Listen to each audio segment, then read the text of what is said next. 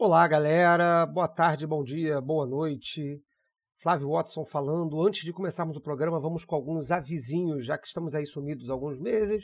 Temos algumas coisas para avisar. Primeiramente, desculpa esse atraso. O programa de hoje foi gravado em dezembro, mas está sendo lançado só agora, mas a gente já está dando um jeito de resolver isso. E o jeito vai ser o seguinte. Enfim, vamos abrir um modelo de financiamento coletivo para o Foco de Pestilência. Só que a gente vai fazer um negócio diferente do que geralmente é feito por aí. Ao invés daquele esquema de pagamento mensal, a gente vai fazer um financiamento de temporada, como se fosse um, um Kickstarter, vamos dizer assim, né? Então a gente está calculando os custos da produção de um número fechado de episódios, a gente ainda vendo quanto, quantos episódios são legais, provavelmente algo em torno de dez episódios, por aí. A gente está calculando qual o custo disso aí, quanto que custa pagar um editor para editar e não ficar no nosso gargalo pessoal aqui de edição. É, enfim, uma produção mais bem acabada, um negócio mais, mais bonitinho, como vocês merecem, e para dar regularidade, que é uma coisa que a gente sabe que incomoda, que vocês ficam chateados de que sai programa, sabe lá Deus quando, quando sai um, sabe não sabe quando vai sair o outro. Então nós vamos fazer um financiamento de temporada que será lançado dia primeiro de março. Fiquem atentos aí, beleza? É, segundo recado, quem está de olho nas redes do CALEN já viu que a gente está patrocinando o projeto Scans from the Aleister Crowley's The Equinox. O projeto é um projeto de um cara chamado Scott Wilde, que ele comprou uma edição original do volume um do Equinox. O volume um do Equinox ele foi uma coleção de dez livros, vamos dizer assim, né, dez periódicos, lançados semestralmente entre mil novecentos e nove e mil novecentos e treze. E nesses periódicos é que saíram uma série de livros importantes, como Liberé, Liber O, Liber Resh, João São João. Todos esses livros eles foram publicados nesse Equinox, né? Nesse primeiro volume do Equinox.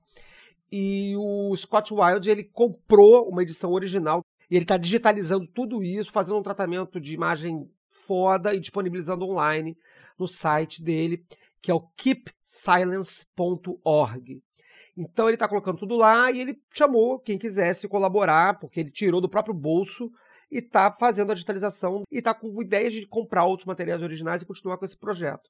Ele lançou o Equinox volume um do número, dos números um a nove, o dez deve estar saindo agora em, no máximo em março, parece.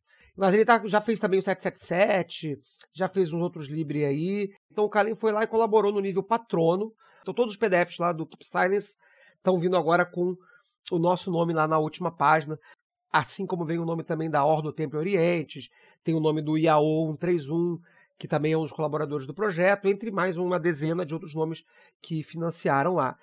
Quem quiser colaborar com o projeto, ainda estão abertas as doações, então ele está aceitando doações de, de um dólar para cima, né? Tem vários níveis de doação com acessos diferentes, e vocês podem ir lá, quem quiser colaborar com o projeto, fazer uma doação também lá, é um projeto muito legal. Recomendamos, inclusive, todo mundo que procura material original na internet, olhar primeiro lá no, no Keep Silence, porque lá a gente sabe que uma fonte primária é, é sem edição, né? Não é ninguém que pegou o livro e digitou no computador, é um scan do material original publicado entre mil novecentos e nove e mil novecentos e treze. E por falar no Keep Silence, a gente está recomendando muito, muito mesmo que para esse episódio de hoje sobre o Liber Tau ou Liber Tau, É, vocês tenham esse Liber aberto lá do, do Keep Silence, né? A gente vai botar o link lá no post, do, diretamente pro Liber. Ele é um Liber muito curtinho, esse Liber tem uma página só, mas ele é meio complicado de ler, tá? Porque ele, você lê ele inclinado, tem uma série de letras hebraicas, tem uma série de, de, de informações é, colocadas de uma forma pouco linear, então é legal acompanhar esse programa com o Liber aberto, com você aí no celular ou no computador, onde você estiver ouvindo, para dar uma olhada de vez em quando, quando a gente estiver falando. Terceiro e último recado. Este semestre, o Calen R J fará sua tradicional Festa da Lei, no dia seis de abril. Quem já foi na Festa da Lei sabe como é que é, a gente abre as portas do Calen, faz show, tem apresentação musical, às vezes tem dança, às vezes tem teatro, a gente ainda não fechou a programação desse ano, mas é uma tarde de eventos culturais, muito bate-papo, sempre fica bem cheio, e assim, não tem custo nenhum, é só chegar lá e, e bater papo e juntar com a gente. Então, dia seis de abril, Festa da Lei já está marcada, e em junho, dia vinte e nove de junho, nós teremos o nosso colóquio anual Pestilência em Foco. Já é o nosso terceiro colóquio, e esse ano a gente vai trabalhar com o tema Magia e Arte. Em breve vamos abrir as inscrições, né, para apresentação de trabalho. Quem tiver trabalho, quiser produzir um trabalho original nesse tema de magia e arte. Pode se inscrever, a gente vai mandar as orientações para inscrição quando a gente fizer a divulgação no site e no, no, nas redes, mas já fiquem sabendo que está aí aberto o tema do ano. Espero que antes do colóquio desse ano a gente já esteja com as palestras do ano passado no YouTube, para vocês verem mais ou menos como é que funciona o negócio. E aí no dia vinte e nove de junho a gente se encontra para bater esse papo sobre magia e arte. Ok? Bom, eram esses os recadinhos, já gravei muito mais tempo do que eu estava prevendo. Feliz ano novo para vocês, feliz de dois mil e dezenove, ou enfim, tentem um feliz dois mil e dezenove conforme for possível. Desejo a todos aí sucesso e bom programa para vocês. Abraços e noventa e três. Those who discuss the content of this book are to be shunned by all as centers of pestilence.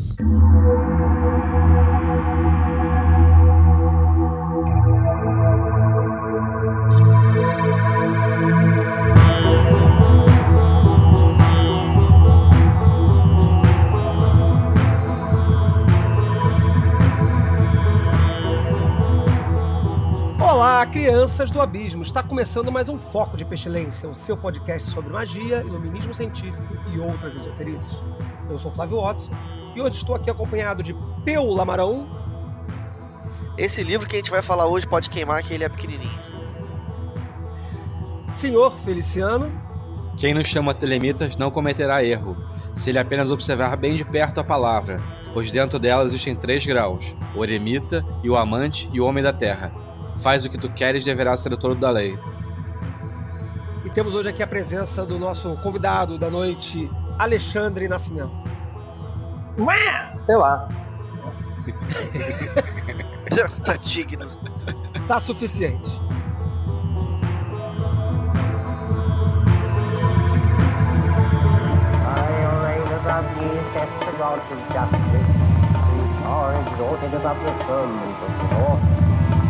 And the sun is the sword and the moon is the destruction fire.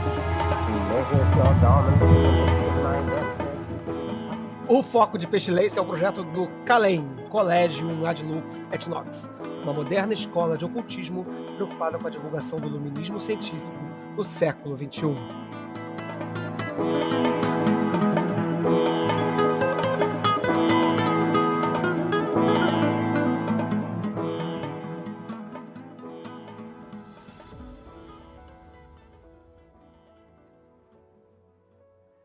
Então, caros ouvintes, como nossa recente ou pequena tradição, não tão recente assim, porque começou em dois mil e quinze, mas nossa pequena tradição de comentar um livro de classe A entre os Libri escritos pelo Crowley, é, no final de cada ano, este ano nós escolhemos um livro que, em geral, é pouco conhecido, é de pouco conhecimento da maioria das pessoas, mas que consideramos que é um livro que traz, mesmo de forma muito condensada, em apenas uma página, e, e sem frases, sem versículos, sem nada, apenas com notações muito pontuais, ele traz uma série de informações que rendem bastante papo. Este livro é o Liber Tau, Vel Cabale Trium Literarum. Ele já começa esquisito na própria apresentação dele, que ele constitui de, um, de uma letra hebraica Tau, grandona, ocupando a página inteira, umas sete séries de, quatro, de três letras hebraicas empilhadinhas assim, três, três, três, três, sete conjuntos de três. E abaixo dessas letras vem um, uma lista de palavras, né? E o livro se resume a isso. É, recomendo, assim, aos que estiverem ouvindo com a gente o podcast, abrir o texto e acompanhar com a gente, porque visualmente ele já é uma coisa diferente, e ter a visão do livro, ter a visão do texto junto com o debate, talvez vai enriquecer aí o papo sobre o, o que tem nele, qual é o conteúdo dele, por que, que as letras estão arranjadas dessa forma, e, por, e como que as palavras estão se desenvolvendo aí em cima desse texto. Mas como o Peu falou, é uma, é uma página só, é só uma página, sete linhas, e acabou o texto. Então esperamos que dessa vez nós tenhamos, um, não, não tenhamos um programa duplo, como foi nos últimos programas do livro dali, foi até triplo. Né? Acho que dessa vez a gente consegue resolver num programa só. Espero. Espero eu. Pois bem, então vamos começar aí falando sobre esse texto, esse Liber, quem quer começar dando algum primer sobre ele aí, antes da gente começar a investigar a primeira linha dele? É, se, se alguém estiver acompanhando, e eu espero que tenham aceito a recomendação do Flávio, que é abrir o, o, o livro, e mesmo que você esteja ouvindo em algum lugar, é, de, de, não no computador, mas no, no mobile, é, como o livro é uma página só, pega aí o link e abre nessa página para você poder ver, que vai ser interessante. O link tá no post, tá, gente? É, não se preocupa. O link que tá no post tá em inglês, mas esse texto ele é muito simples. Mesmo quem não lê inglês, vai, acredito que vai conseguir ter uma compreensão razoável. É, e também a gente vai estar tá acompanhando aqui, a gente vai estar tá traduzindo livremente as palavras que aparecerem. Mas segue aí, Peu. É, é esse, esse, eu queria até fazer um, um comentário rápido sobre o projeto que a gente tá, o link, né, que é o Keep Silence. O camarada comprou uma edição original do Equinox e tá fazendo uns scans de alta definição lá, que as páginas ficam muito bonitas, né? É um preço muito maneiro. Mas enfim, eu queria chamar a atenção para o fundo da página. Eu acho difícil de não perceber, mas pro caso de alguém estar tá com ele só em cima ou numa tela pequena, rolar para baixo na página que tem um comentário escrito em, em prosa e começa com esta análise. É, nesse comentário, o autor ele, ele faz a, a conta numérica da soma das letras nas tríades. E no final desse pequeno comentário tem uma série de palavras que são é, os conceitos resumidos de cada número é, conforme o Sepher Sephiroth. Essa, esses conceitos eles vão com certeza ajudar muito a gente aqui na nossa discussão. Perfeito. Então vamos lá. Então, na primeira linha, nós temos três letras hebraicas: Aleph, Het e Samek. Bonitinhas. E abaixo dela nós temos o seguinte texto: De Magister Templi, De Adeptus, De Neophytes. Aí três códigos numéricos, que é oito igual a três, é, oito bolinha, né? Oitavo, né? Igual a três com quadradinho, quinto igual a seis, zero igual a zero. Vem entre colchetes essa anotação. Em português seria o mestre do templo, ou o magister templi mesmo, em, em latim, é, o adepto e o neófito. E lá, no, e lá embaixo, né, como eu tinha chamado antes, a, a, a palavra que está tematizada na, no, pelo, pelo Sepher Sephiroth é a palavra vida. Sim. É, tem um cálculo que, que no, no link eu vou colocar, para não ficar explicando conta para vocês de gematria, no link eu vou colocar dois links, eu vou colocar o link pro Liber e um outro link pro mesmo site que tem o, o Liber, mas ele organizadinho numa forma de uma leitura mais tradicional e que mostra a conta que chega na palavra vida, mas enfim, existe um, uma soma qualquer, um cálculo cujo significado é a palavra vida. Então nós temos aqui Aleph, Het, Samek, Magister Templi, Adeptos, Neophytes e a palavra vida associada a estas três, a estas três conjuntos de palavras. Vamos lá.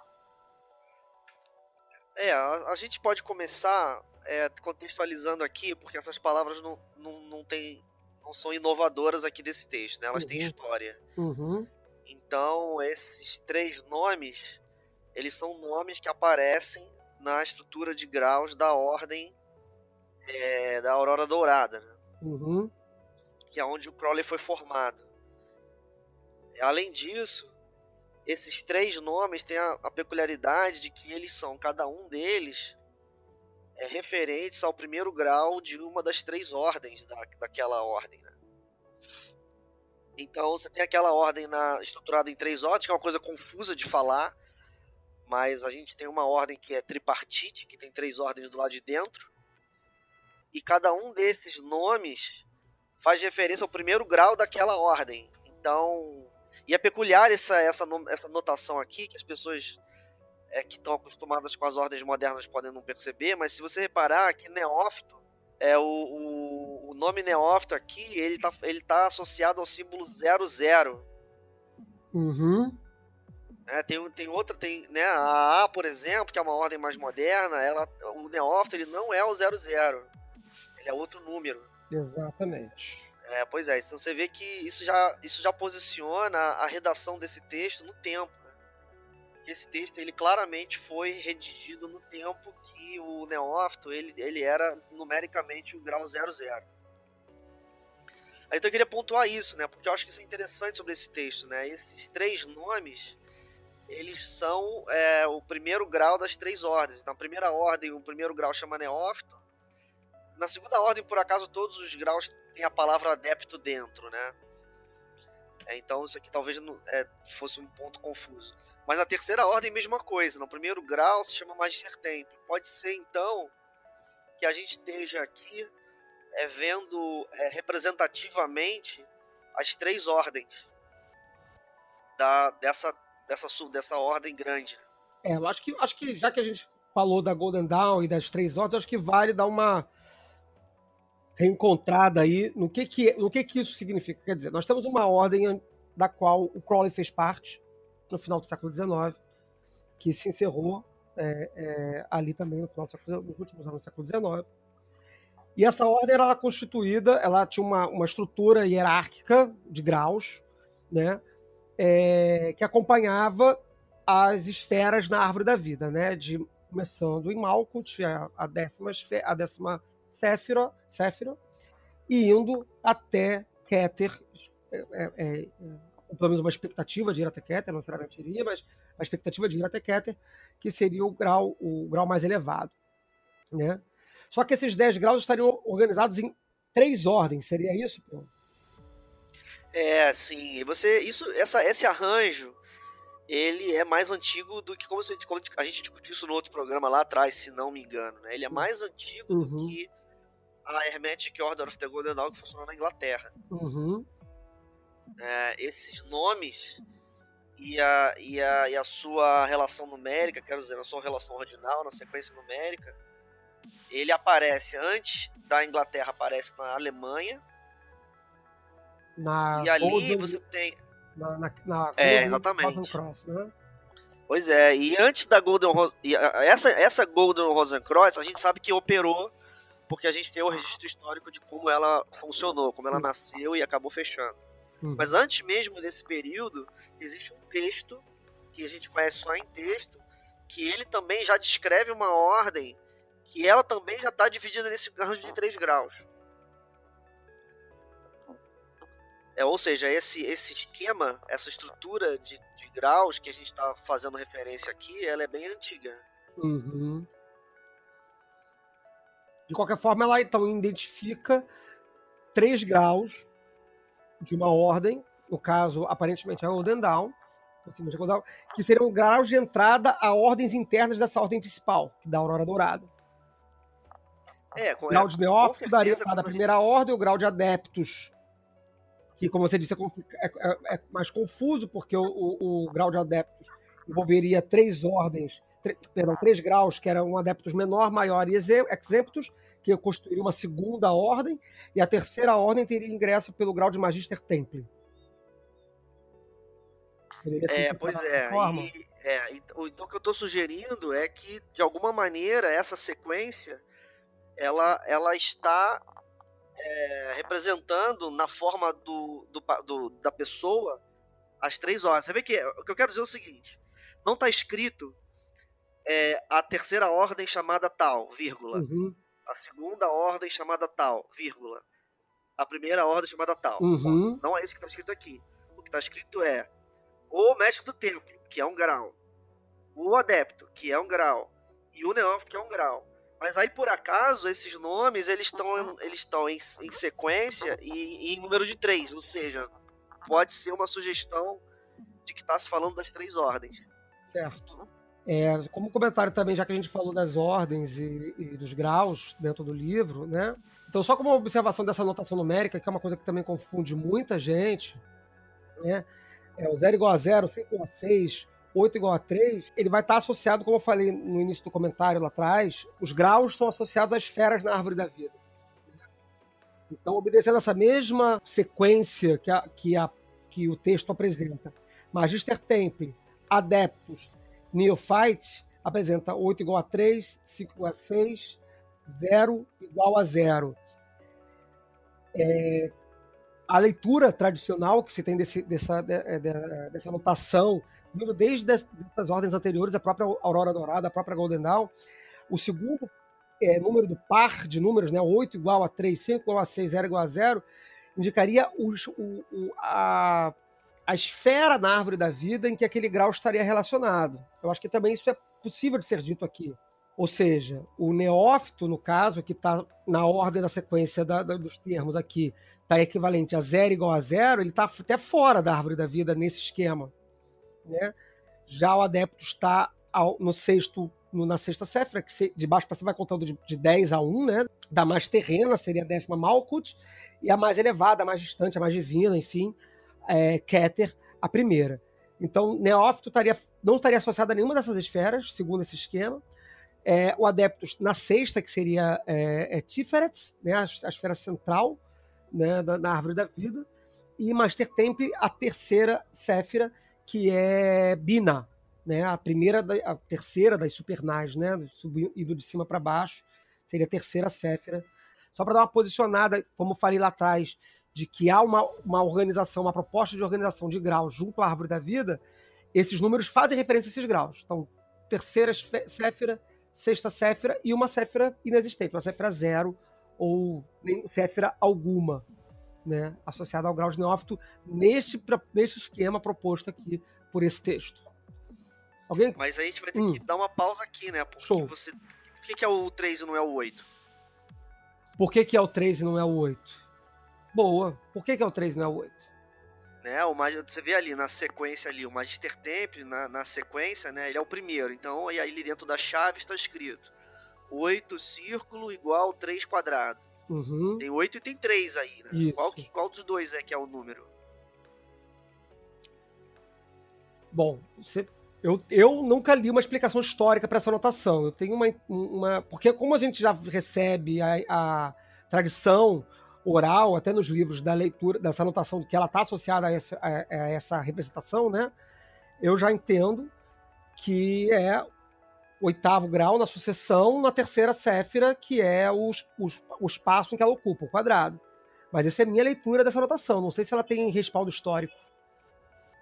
Não, mas essa é uma anotação interessante mesmo, né? Porque é, eu, aí, engraçado, eu teria que pegar o livro para ler, não sei se eu vou conseguir fazer isso com agilidade.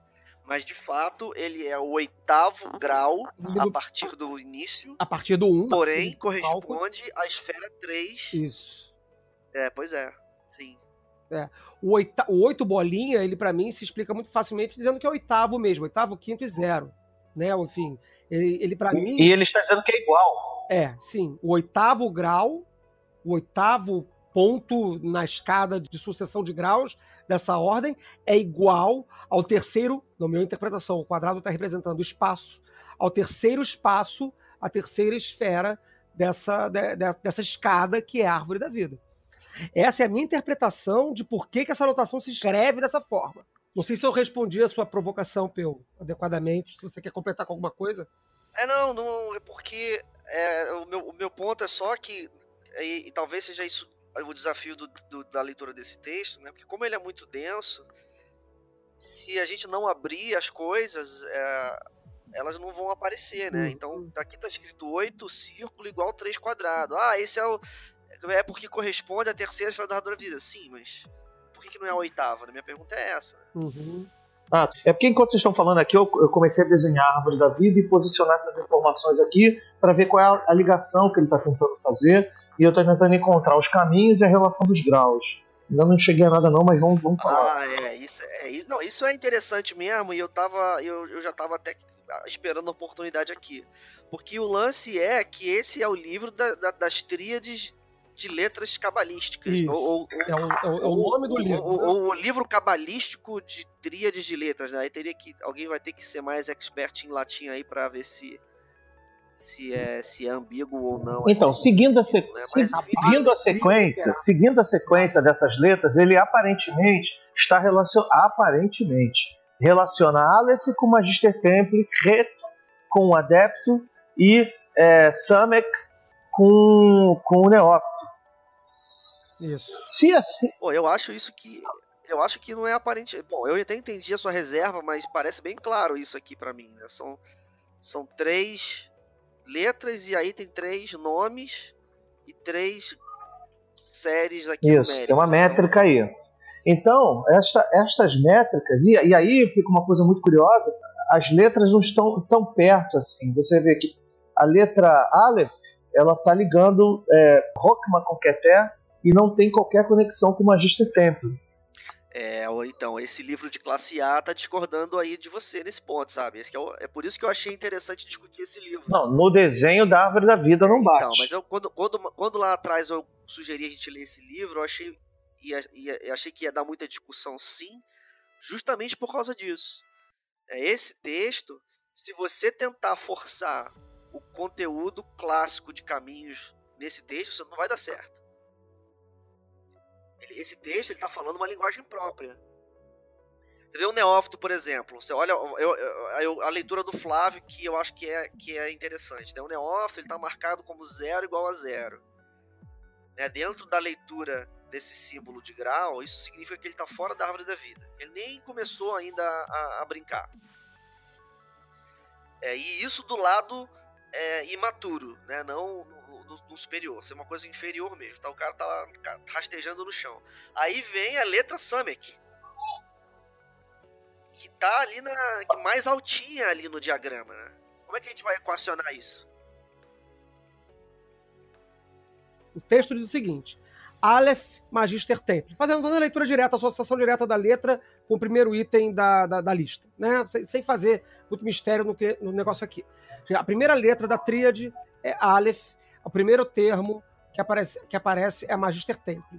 Aleph, o caminho Aleph, primeiro caminho da Árvore da Vida, não está é conectado letra, né? à esfera de Binah. É isso, não está. Ah, é verdade. Que é associada a Magister Templi.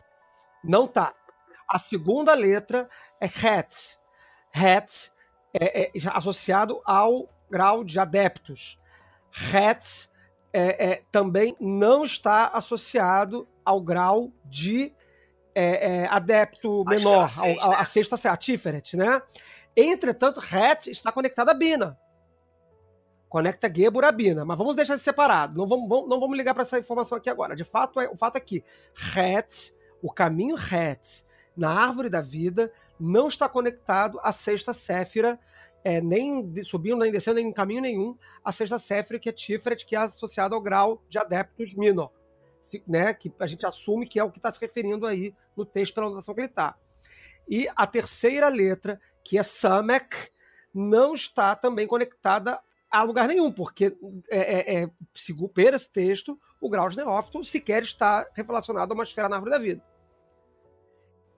Neste modelo, vamos repetir de forma bem clara para quem está ouvindo e está louco, perdido nesse programa, sem entender porra nenhuma. Faz aqui, querido, que está tá ouvindo, querido ou querida que está ouvindo o programa, na outra aba, se você estiver ouvindo esse programa no computador, na outra aba que você abriu aí o, o Liber Tau, você abre a Árvore da Vida. Eu vou botar um link bem simplesinho com o nome das, dos caminhos e, e da Séfira. Mas o fato é o seguinte, a letra Samek, que no texto está associada por ordem, né? A gente faz uma leitura por ordem da, do, dos dados, ao grau de neófito. O grau de neófito não está, segundo esse texto, na Árvore da Vida, está zero. Então, não tem ligação nenhuma para ser feito. Então, a minha pergunta é, estas letras que estão aí no texto, associadas aos graus, são os caminhos na Árvore da Vida?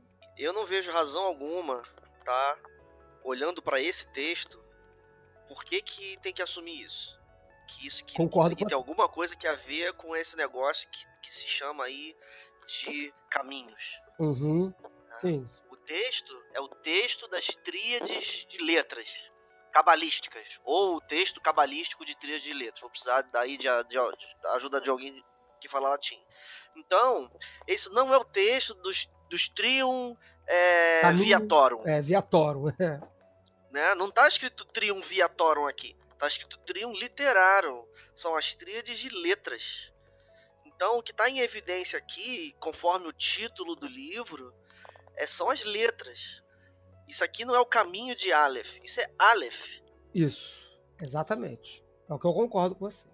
T- né? Tanto é que quando a gente vai buscar Aleph na Árvore da Vida, E, e eu acho que é, isso daqui talvez seja uma, uma, uma experiência muito maneira para nós mesmos que estamos falando sobre isso, que é, que, é, que é entender que Aleph é uma coisa e aquela linha naquele diagrama é outra coisa. Isso. Né? Aquela linha, ela tem relação com Aleph, mas não é uma coisa a mesma coisa que a outra coisa. Então, tanto é que a gente tem aqui um texto classe A, né, uma, a, a, a fonte, uma das fontes de informações mais puras que é uma pessoa na nossa comunidade pode ter aí, que tem à nossa disposição aí, é, numa notação visual pouquíssimo ambígua, né, alguém vai ter que forçar muito para tentar gerar uma ambiguidade aqui, uma série de três letras, Aleph, Het, Samek, e logo depois Magister Temple, Adeptus, Neophyte. Agora a gente tá, a gente tá lutando contra isso aqui, mas assim, é uma hora a gente vai ter que parar de lutar e começar a ler isso aqui, né? Magister Temple e o, e o Aleph.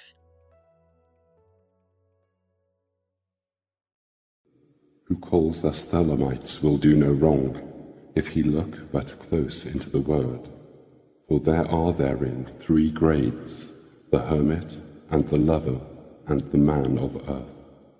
Do what thou wilt shall be the whole of the law.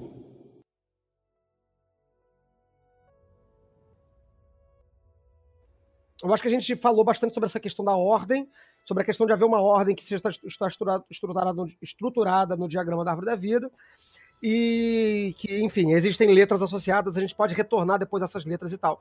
Mas acho que eu, antes da gente mudar para a próxima linha, e, e eu quero mudar para lá, de fato, acho que a gente, dentro do limite do texto, acho que a gente já andou bastante aqui. É, uma coisa que o Peu comentou, antes da gente começar a comentar o, o Liber em si, que é o comentário. Né? No comentário deste texto, esta primeira tríade é associada à palavra vida. É, quem tiver com o link do Keep Silence aberto aí, vai ver isso no, no rodapé da página.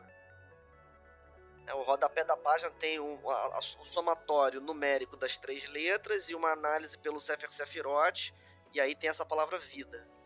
Então aí, né, é, tem a palavra vida agora aqui no contexto. Como é que a gente vai ver isso?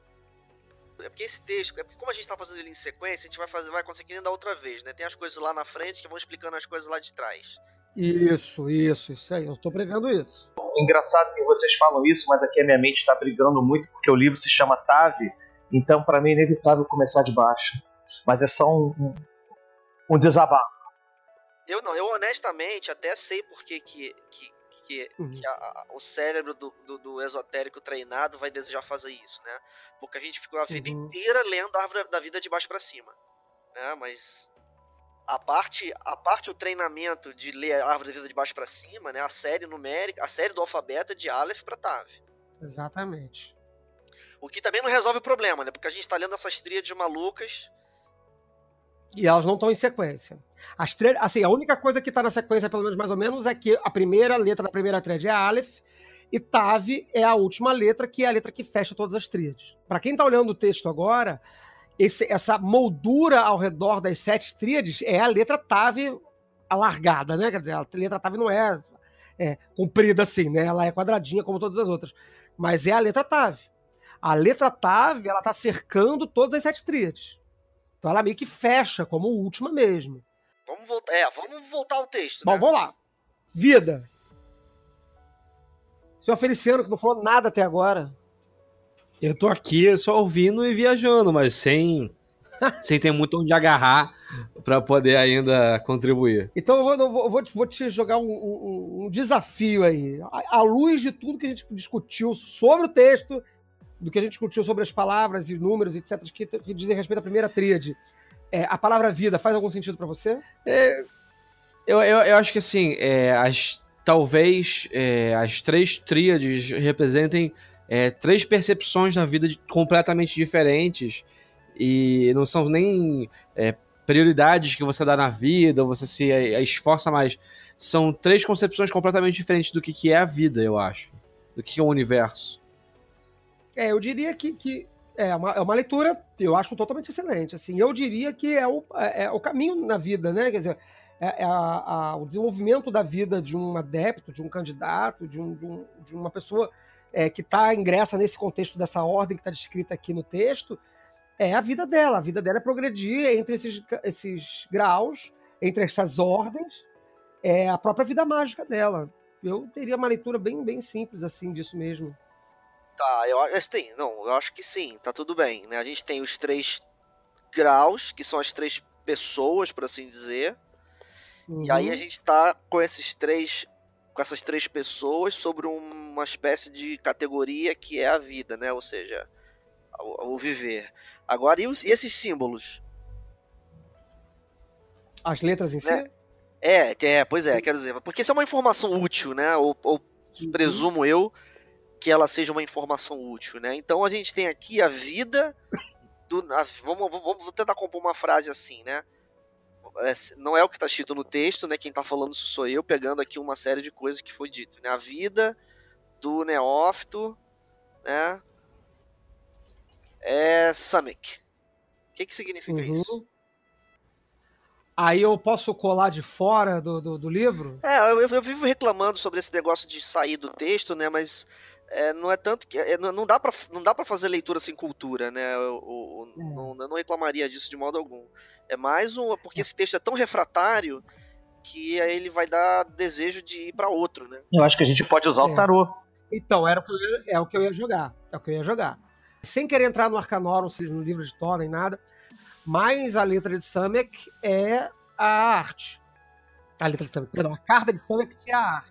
Ah, alguém lembra? Eu, eu, eu, eu tenho uma memória muito pobre desse negócio, né? Eu acho que o, o tarô é super pertinente, mas eu, agora que vocês falaram nisso, eu pensei numa outra coisa.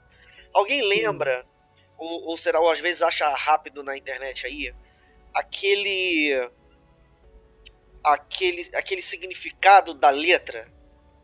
Quero dizer, o, né, o, o que, que é o Aleph? O Aleph é o aguilhão do boi, não é isso? Não, o Aleph é o boi. É o boi. Então, é, esse eu quero é saber, esse, eu tô, esse que eu tô chamando a atenção. O Aleph uhum, é o boi. O Samek, se eu não me engano, é suporte. Deixa eu pegar aqui a tradução corretinha. Aqui, Hatch é cerca. É, agora, Samek, que tem uma tradução mais complicadinha, que eu tô tentando achar aqui. Não é próprio? Próprio é suporte. É, é suporte, não é? Eu falei suporte. Próprio é suporte no sentido de estrutura, de tipo esse negócio que fica na frente do prédio de construção? É, tipo uma haste. Suporte é uma cabana. Bom, enfim, tô chamando isso só pra poder juntar com o símbolo do tarô, que vai ser maneiro. É, é Samek é um, é, um, é, é, é suporte no sentido de, não de uma coisa onde você apoia, mas de uma, um, uma, um apoio, um pedaço de pau que tá sustentando alguma coisa, por exemplo. Né? Que está segurando um andaime ou que está segurando uma barraca. Né? É interessante que ele fique exatamente no caminho do meio. Né? É, é, é, é. Então vamos lá, a gente tem, a gente tem o significado da palavra é, é, Samek, que é, que é suporte, no sentido de suporte objeto, um objeto que, que mantém algo em pé, né? Que mantém algo levantado. É, é o caminho vertical que, que liga... e é só a, a, a Tiferet, e é relacionado à carta à arte, o arcano quatorze. Porra, jogamos informação pra caralho, fodeu. É, eu só acho que vai ter que tomar cuidado com o seguinte, se você, esse texto ele é claramente pré é, Book of Thought, tá? A gente vai ter esse desafio aí. Eu, ah, não que eu é. acho que tá incorreto, porque, uhum. porque possivelmente o autor já tinha essas intuições todas na cabeça. Mas esse texto ele deve ter sido escrito antes de mil novecentos e nove. Ele foi escrito em mil novecentos e sete, eu tenho quase certeza, porque os livros classe é... A foram todos escritos entre mil novecentos e três e mil novecentos e sete. Eu acho que o Tav foi o último dos livros de classe A a ser escrito. Acho que foi dezembro, novembro de mil novecentos e sete. Tenho quase certeza. Depois procura. E aí é o que, então? É temperança? A taxa é temperança, né? É isso mesmo, é temperança. Rete é carruagem e, e Aleph Não, o Rete é, é carruagem, louco, com tolo, certeza. Assim. O Aleph é o tolo, o louco... Mas aí, assim, eu não sei se esse caminho vai, vai, vai ser lucrativo, não.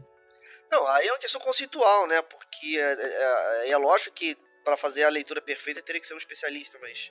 Assim, o que eu quero dizer é que a gente pode se valer de um conceito mais simples, né?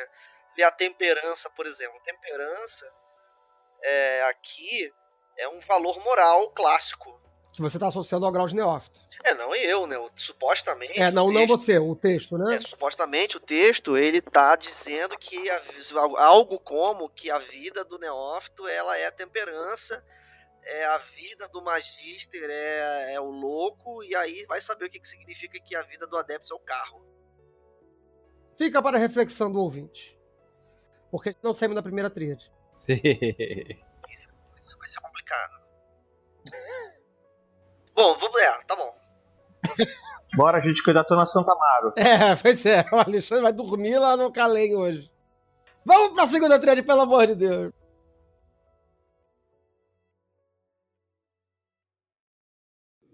Who calls us Thelemites will do no wrong, if he look but close into the word. For there are therein three grades, the hermit, and the lover, and the man of earth. Do what thou wilt shall be the whole of the law.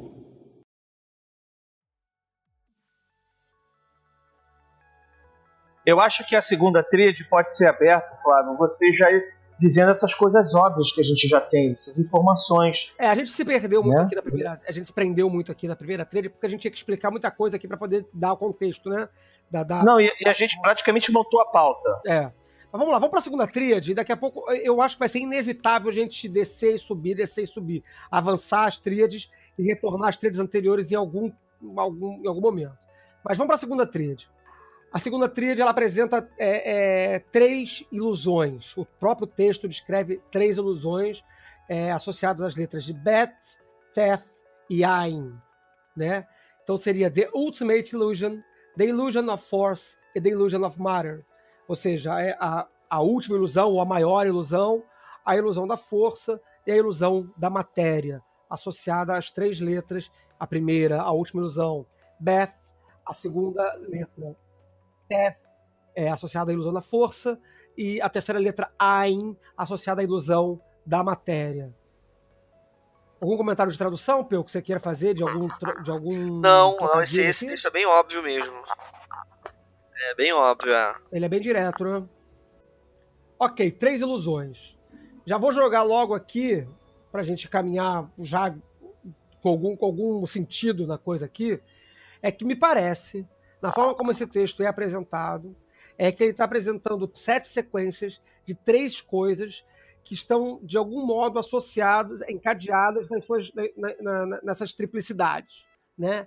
Então, me parece, me parece que ao ler esses, essas, essas sequências de triplicidades, quando eu vejo Magister Templi, Adeptus e Neophyte, e na seguinte eu vejo Ultimate Illusion, Illusion of Force, Illusion of Matter, eu, tô, eu, eu já vejo aqui que The Ultimate Illusion estaria associado a Magister Templi, a ilusão de força estaria associada ao Adepto e a ilusão de matéria estaria associada ao Neófito. Vocês concordam comigo ou acham que eu estou viajando? Não, eu acho que isso é bem claro no texto, sim. Então são as três ilusões das três ordens. Fala aí, senhor Feliciano. É, eu acho que até pela, até pela, experiência, pra, até pela experiência prática, é, na grande maioria das ordens, o neófito ele trabalha diretamente com o Malkuth, com a matéria, com a capacidade de materialização e com a gestão dos recursos que ele tem. Então eu acho que é, reafirma essa impressão que a gente tem. É, puxando, já, já jogando, porque agora acho que a gente vai ficar tudo meio, meio confuso, meio, meio doido aqui na, na ordem das coisas, mas já falando mais, já que a gente já falou é, de tarô no finalzinho aqui da primeira tríade, é uma observação interessante que é a carta de tarô associada à letra Ain, que está associada à ilusão da matéria, é o diabo. É, o, o, o que... é, na sequência aqui do texto, né, o The Ultimate Illusion é Bait, que é o mago. The Illusion Isso. of Force, que é Tet, é a força. É a força aqui no Tot. Seria o um Lust, né? E... É, mas a ilusão da, a ilusão da força e a carta força, de qualquer é, forma. Vou manter e aí, aí é. e, a, e a ilusão da matéria associada à carta o diabo. Que é uma carta extremamente material, né? Podemos dizer assim. Tem umas associações aqui culturais, né? Você vê, por exemplo, que na, na, lá entre a, o, os budistas, se não me engano, é uma cultura maior ali da Península Índica, né? A, a, a, a, a ilusão como uma coisa definitiva, né? É um mago, né? É Maia. Uhum. A última ilusão, a ilusão maior, né? A ilusão que cobre tudo, né? É, o Véu de Maia, a gente lê sempre sobre isso nos textos que estão uhum. citando aí a cultura é, indiana, né? Falando uhum. sobre o Véu de Maia, Maia como sendo o grande mago, né? Uhum. Aí você tem uma... Não, não acho que seja é, o caso, né? Mas é uma, é uma coincidência de, de, de significados aí. Uhum. É, é interessante observar também que o mago, ele é também o, o enganador também, né? Dentro da própria concepção do tarô, né? É o prestidigitador, né? É o... É o prestidigitador, é, é, a prestigitação é uma magia que não é uma magia... É o ilusionista, né? Ilusionista. Ele é, ele é o mestre das ilusões, né? A, a, é interessante que a carta do mago, ela está frequentemente associada, especialmente nesse, no, no, tarô, no tarô pré-tarô de Thor, né? Ele é um prestidigitador. Ele não é exatamente um cara que torce a matéria, mago patolino, né? É, super audaz, que, que faz a, a verdade. Ele é um preditador, ele é um cara que tá fazendo uma ilusão, ele tá enganando uma audiência, né? Ele tá manipulando as coisas ali para produzir um efeito, né? É interessante que essa ideia esteja aí associada justamente a essa, essa última ilusão, a ilusão da, da organização das coisas, né? Da organização do mundo. Seria, e como que isso se conecta ao Magister Templi, sendo isso, então, uma conexão com o Magister Templi, essa última ilusão? Ah, essa é uma pergunta muito ousada, né? Muito ousado, porque a terceira ordem é a da qual ninguém aqui faz parte. É, nenhum homem faz parte da terceira ordem, né? Ou seja, numa, numa, numa, numa leitura literal, né? Terceira ordem só tem mulher. É, é bom. Então vamos, vamos olhar lá embaixo para ver qual é a palavra que ele atribui a essa tríade, né? Que, que, que a gente olhando lá é pureza. pureza né? É curioso, né? Porque a palavra pureza, e aqui a gente tem um contexto de ilusão, né? Uhum. Não é contraditório isso? Sim, me, me parece justamente o oposto. Eu não sei se seriam, de repente, as ilusões a serem ultrapassadas. É. Considerando a conexão à, à, à trilha anterior, né, que temos três ordens da ordem maior, né, seriam as ilusões das quais a, a, as três ordens estão sujeitas, né? A ilusão da matéria, que uma vez transcendida você vai ter que superar a ilusão da força, que uma vez transcendida tem a última ilusão, a ilusão final, que também deve ser superada, talvez. Buscar a pureza dessa, da, da, da, do além dessas ilusões. Aí então a gente está fazendo uma leitura que, que é essa série de ilusões, ela é a pauta, como se fosse a pauta daquela pessoa, né? Então você tem a, o neófito uhum. e aí tem a ilusão da matéria, ou seja, a pauta do neófito é lidar com a ilusão da matéria, seria isso? Sim, sim, eu entenderia dessa forma. Não só do neófito, eu como é, é, a princípio, embora isso não esteja evidente no livro, mas a princípio de toda a primeira ordem da, da Aurora Dourada, conforme a estrutura desse, desse projeto é, parece organizar. E assim sucessivamente, as ordens seguintes também. Porque a gente pode considerar que o neófito, ele é neófito até o grau de adepto, né? É, são um jogo... É, é, né? Porque é, é um jogo de palavras, né? Você pode escolher fazer isso, né? Porque você vai ver em diversas... Desculpa. Não, não, pode falar. Eu ia falar que você vai ver em diversas é, ocasiões, o Crowley ainda fala assim, a ordem só tem três graus. É, o senhor Feliciano falou é. no início, quando ele fez a, vinheta, a vinhetinha Isso. dele, né? É... Isso, só tem três graus. É, é... Então os outros são estágios entre os graus, são estágios menores entre os graus principais.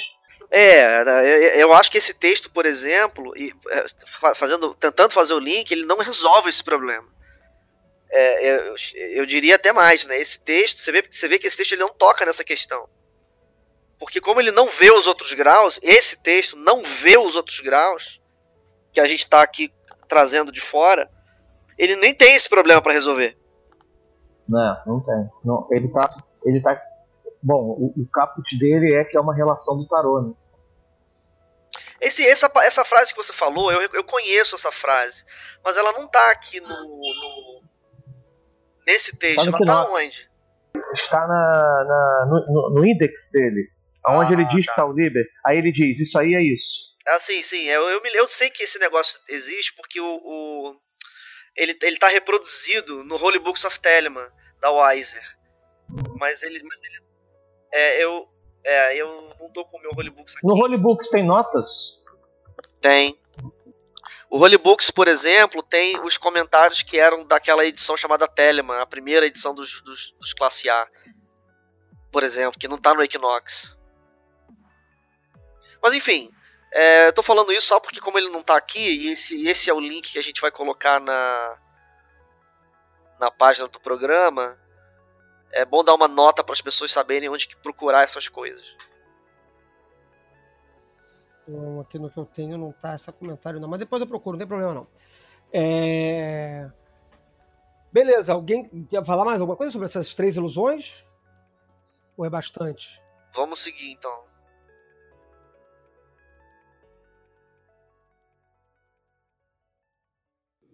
Who calls us Thelemites will do no wrong, if he look but close into the word. For there are therein three grades, the hermit, and the lover, and the man of earth. Do what thou wilt shall be the whole of the law.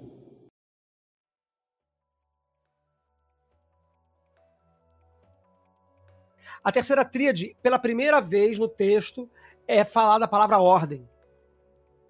Explicitamente, né? Então, a terceira tríade, ele começa falando assim, as funções das três ordens, the functions of the three orders, né? Esta tríade é composta pelas letras Gimel, Yod e Pé. E elas teriam as três associadas. Aqui o texto fica um pouquinho complicado, porque ele já tem uma pontuação que diverge das anteriores, mas que a gente pode entender que ele dá um título para essa, essa tríade, ou uma introdução, que é a função das três ordens. E aí vem separados por ponto e vírgula, que é o que eu vou considerar como distinção entre as três letras, né? É, o silêncio é, na fala, ou o silêncio no discurso. É, a segunda, o segundo item seria silêncio, somente. E a, o terceiro item é o discurso no silêncio, ou a fala no silêncio. Dois pontos, construção, preservação e destruição. Vamos, vamos partir daí. Mais uma vez, você tem uma série de três coisas que ele chama de as funções das três ordens. Uhum. Vou falar do neófito, né, que é a terceira letra da tríade. Nessa tríade, a terceira letra é P. Aí, dentro dessa construção aí do texto, a gente tem as funções das três ordens. Qual que corresponde à letra P? É fala em silêncio ou destruição. São duas séries. E o que eu estou chamando a, a, a atenção é em como que resolve a leitura dessa preposição em. Porque existe, porque fala em silêncio poderia ser que, de alguma maneira, a fala está dentro do silêncio. Tá? E o que eu estou sugerindo é que a palavra destruição, ela uhum. vai chamar uma outra leitura, é, é, que é a transformação da fala em silêncio. Essa, é, é, é, essa seria, inclusive, a, a leitura mais matemática da palavra função. E função é a passagem uhum. de uma origem para um destino. Uhum. Faz todo sentido, especialmente quando a gente chegar lá em Gimel. É, porque realmente assim, porque uma leitura, uma leitura é, superficial, rápida, poderia é, traduzir, por exemplo, nessa né, leitura até traduzida, de fala no silêncio. É, eu acho difícil de ler isso aí. Né? Fala em silêncio. Né? Quer dizer, colocando a fala dentro do silêncio. É, você falar que a função, aí se você conecta com o texto, a função da ordem, dessa primeira ordem, é fala em silêncio, a, a, a expectativa de transformação enquanto função, né, enquanto é muito mais coerente você dizer que a, a função da ordem é fala em silêncio do que fala no silêncio, porque fala no silêncio não, tem, não parece função nenhuma, né? É, eu ficaria muito agradecido de ver alguém dar essa leitura, né? Né, a segunda, por exemplo, a segunda é peculiar, né, nessa coisa, né? A segunda é só silêncio. Uhum. E aí, qual é a outra palavra? Preservação. Uhum. É quase como se fosse retenção, ou, ou uma guarda, ou uma pausa, ou um... E na terceira, que desconstrução vai ser o contrário da primeira. É silêncio em fala. Uhum. Eu acho que a partir daqui a gente já consegue fazer, começar a fazer uma costura das várias tríades. Eu acho interessante que quando a gente tem aqui o silêncio em fala, né, uma função em silêncio em fala, associado é, ao Magister Templi e a palavra construção, dá a entender que se a função da ordem do mestre do templo é transformar o silêncio em fala, ou construir, ou realizar uma construção, é a produção de verbo, né? É a produção de realidade, que diz até a respeito de vencer a última ilusão, se a gente for buscar a tríade anterior. Se você possui uma ilusão associada a esta, a esta terceira ordem do Magister Templi, né? Uma última ilusão, uma ilusão final a ser vencida, e se, pode, se a função da terceira ordem é transformar o silêncio em fala, talvez a própria produção da fala, a própria construção dessa fala, seja a, a, a forma de vencer esta última ilusão, uma forma de superar ou trans, transpor essa última ilusão. Me parece coerente. É, porque se faz, é, fazendo essa leitura, né, vamos, você olharia, por exemplo, a, a primeira ordem, na, na letra P desse caso, e, e diria uhum. o quê? Diria que é, a destruição, né, da fala gerando silêncio seria, uhum. então, a maneira de resolver a ilusão da matéria. Né? E, né, e, o, e o do meio sendo uma função peculiar que a pessoa ela, aparentemente não faz nada. É, aguarda, né? Tipo assim, segura, destruiu. Destruiu. Se você destruiu a fala, não sobrou fala. Então o que você faz agora? Agora você... você fica em silêncio. Aí você vê que curioso, né? A pessoa que está em silêncio e permanece em silêncio, é, enquanto função, a qual é a ilusão que ela está associada? A ilusão da força. Uhum. E tem uma. E aí, se a gente voltar pro tarô, olha que curioso também que na, na justamente nessa, nesse, nesse local aí da, da, da segunda ordem, cuja função é a preservação e o silêncio. A carta do tarô é o eremita. Sim. E a carta da destruição é a torre. A carta da destruição é a torre e a carta da construção é a sacerdotisa. E qual a palavra-chave dessa tríade? Aí que vai, vai dar o nó. É estranha, né? Ou não. Negação. A única maneira que eu tenho de, de resolver isso aí é, é na medida que a função... sendo ela uma ação que sai de um local de origem para um local de destino, aí você vai dizer o quê? Negação de quê? Negação da condição anterior. É, eu, eu vou dar mais um... um, um não, vou, não vou interpretar isso, é, mas assim, eu concordo com esse negócio da negação da função anterior, ou, da, ou das ilusões, não sei, mas é, a soma das letras Gimel, Iod e Pé dá noventa e três. Ah, é mesmo. Né? Ué, então trinta e um... Ah, é trinta e um. trinta e um... E trinta e um, exatamente, é lá. Esse negação... É, é, aí esse aqui, esse aqui fica uma, fica, fica, fica uma, fica uma pichação para quem é telemita mais, mais, mais graúdo, aí, mais, mais, mais tempo de estrada. A, a, a palavra negação a que se refere essa terceira tríade é a palavra é, lá, né, é, com os valores é trinta e um. Ad, se não me engano, é o advérbio não. Né? É, é o não. É, é o advérbio não. É interessante. É, é, é. É isso aí. É isso aí. Aí, para os telemitas, fica, fica a dica. Fica uma observação onde a gente fala sobre, sobre outras coisas que envolvam isso aí. Mas eu acho interessante. Assim como na próxima, vai ter também um número curiosinho, engraçadinho, que vai aparecer também. Uma pergunta só, curiosidade. É, quando é que, de quando que é o, o A Visão e a Voz? É anterior? A Visão e a Voz é anterior, com certeza. Por que, que é fácil dizer isso? Porque no A Visão e a Voz que nasce o Magister Templi V V V V V. Ah, tá. Tá. Entendi. Então, essa pessoa nasce ali. Né? Nossa, e aí, a partir dali, são os, li os livros classe A são escritos. Exato. Né? Certo. Ah, então, com certeza, anterior. Beleza, beleza. Alguém quer acrescentar mais alguma coisa aqui na terceira tríade? Senhor Feliciano, você tá aí? O senhor Feliciano desistiu.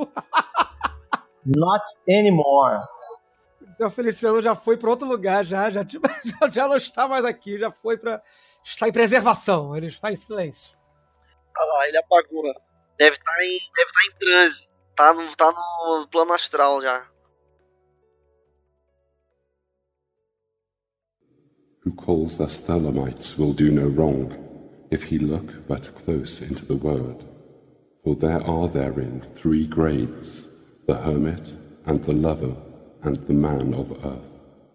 Do what thou wilt shall be the whole of the law.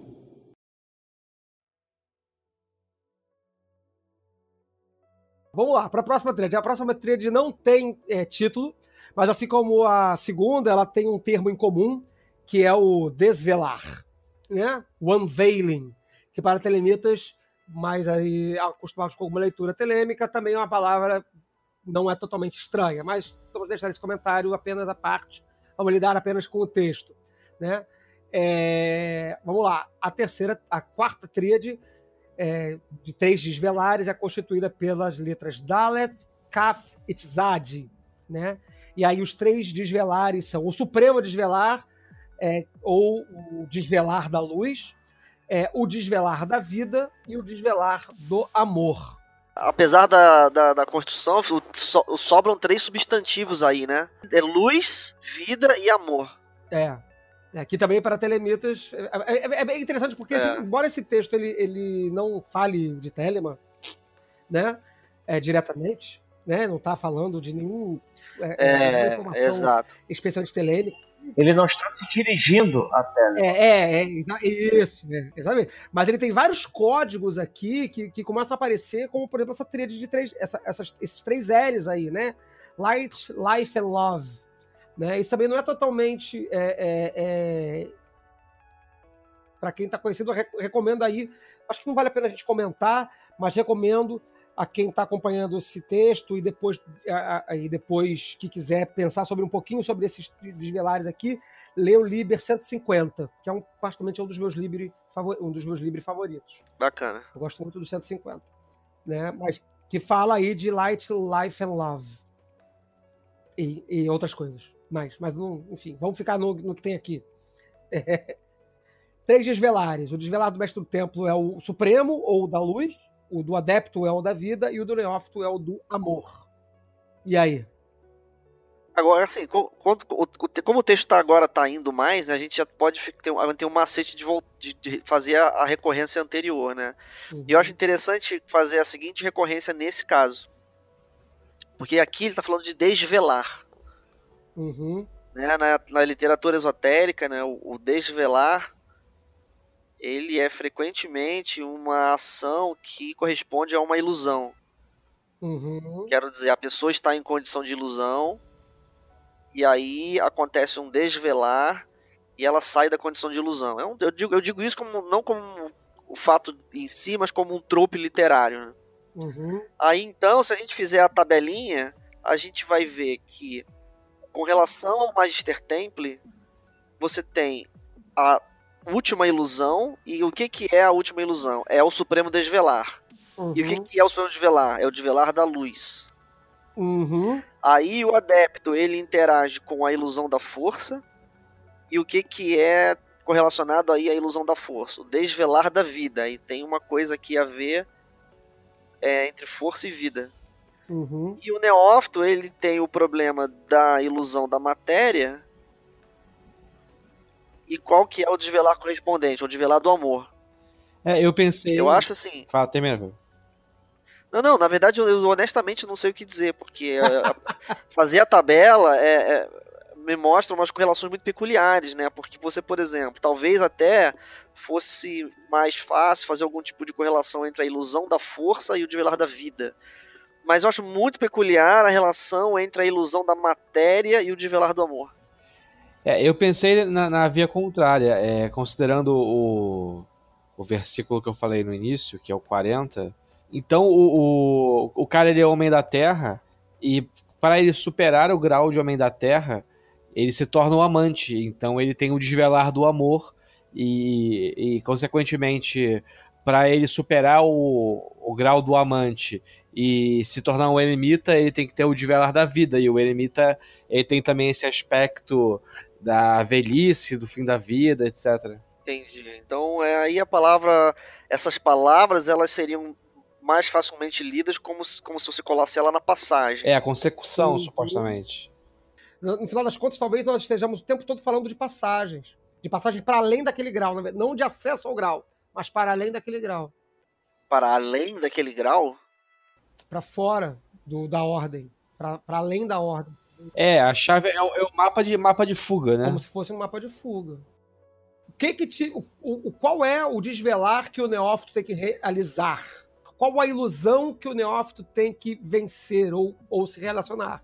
Né? Quer dizer, qual é a característica da ilusão daqui, daquela ordem? É a ilusão da matéria. Qual é o desvelar dessa ordem? É o desvelar do amor. Esse desvelar e essa ilusão, elas não se desfazem ou não se... Ou, não, não, não, são superadas quando você entra no, na ordem, sim, quando você sai da ordem. A característica dessa ordem é a ilusão da matéria. O desvelar a ser realizado desta ordem é o desvelar do amor.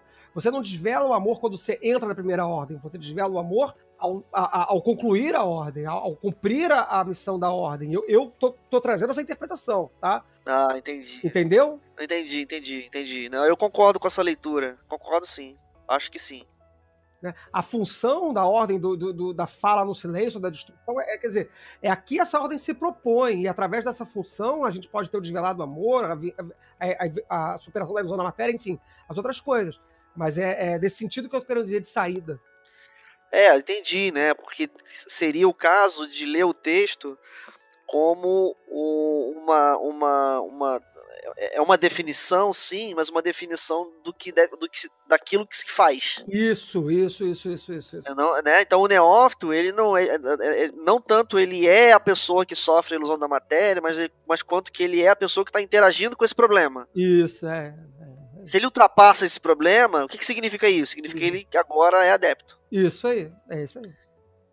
É uma coisa pouco estanque, né, no caso. É claro que no caso da, da, da frase que diz... Talvez, talvez seja uma coisa muito peculiar isso mesmo que a gente está lendo aqui, né? Talvez essa sequência, ela esteja... Isso eu nunca tinha... É, isso é uma coisa que está me surgindo agora ouvindo vocês falando sobre essas coisas. É, talvez essa sequência, ela seja realmente uma sequência onde você sai de uma declaração mais estanque. Então, por exemplo, o neófito. Uhum. É, isso é bem pouco dinâmico isso, né? Não tem muita temporalidade aqui. Aí você vem e tem a pessoa dizendo assim, a ilusão do, do, da, da matéria, que tudo bem, é uma declaração factual, mas ela já começa a sugerir que existe a possibilidade aqui de uma, né, se ela é uma ilusão, então poderia se sair dela, né? Uhum. Aí lentamente a gente está alcançando pautas cada vez mais dinâmicas. Uhum. Faz sentido isso? Sim, sim, sim. Até porque aqui, pela primeira vez, a gente está botando um verbo na tríade. Desvelar. É, na, no anterior, que fala de função, apesar disso, não tem verbo, né? Não tem verbo. Ele tá, é, o verbo está implícito, na verdade, né? Que seria transformação. Uma possível forma de interpretar, né? Ou passagem. É, ele aparece substantivado ali, é, né? Tipo, exato. Construção, né? É, é. Construção, destruição, preservação, né? Aí agora a gente tem um verbo de fato, um desvelar supremo, um, ou desvelar da luz, um desvelar da vida, um desvelar do amor. Bom, então, fechando a tríade aí, essa tríade dos, dos desvelares, a palavra que, que é extraída da, dos valores dos numéricos desses caminhos, dessas letras, perdão, é, seria a palavra inocente. O valor numérico dessa tríade, que é a soma, que é cento e catorze dividido por três dá trinta e oito, cuja relação no Sepher Sephiroth é inocente. É porque esse negócio aí, é porque essa conta aí, é que a gente não falou, porque esse negócio de conta é foda, mas essa conta é o seguinte: a soma da quarta coluna, da quarta tríade, a soma da quarta tríade é cento e catorze. Aí ele divide por três. Todas, todas as colunas ele faz isso, ele soma os valores e divide por três. É. Essa é, é, a, é, a, forma, a, é a forma de achar a, a palavra-chave da tríade. É somar os valores numéricos de cada letra e dividir por três. Aí dá trinta e oito. trinta e oito é inocente. Antes de falar isso, no comentário, ele coloca que, ele comenta que trinta e oito vezes onze é quatrocentos e dezoito. Ponto. Então essa tríade tem dois comentários. Um primeiro comentário, que é trinta e oito vezes onze é quatrocentos e dezoito, e um segundo comentário, que é inocente. A chave da quarta coluna é essa coisa composta. É trinta e oito vezes onze igual a quatrocentos e dezoito, vírgula inocente. Ele deve ter achado maneiro que trinta e oito vezes onze é quatrocentos e dezoito e botou isso aqui também. É, jogou jogou, jogou oh, a, a unidade oculta. onze sempre funciona. onze que dá o certo. Cara, se, Porra, mas não. Se tivesse uma unidade oculta aqui, ia, porra, ia manchar a reputação do Classe A.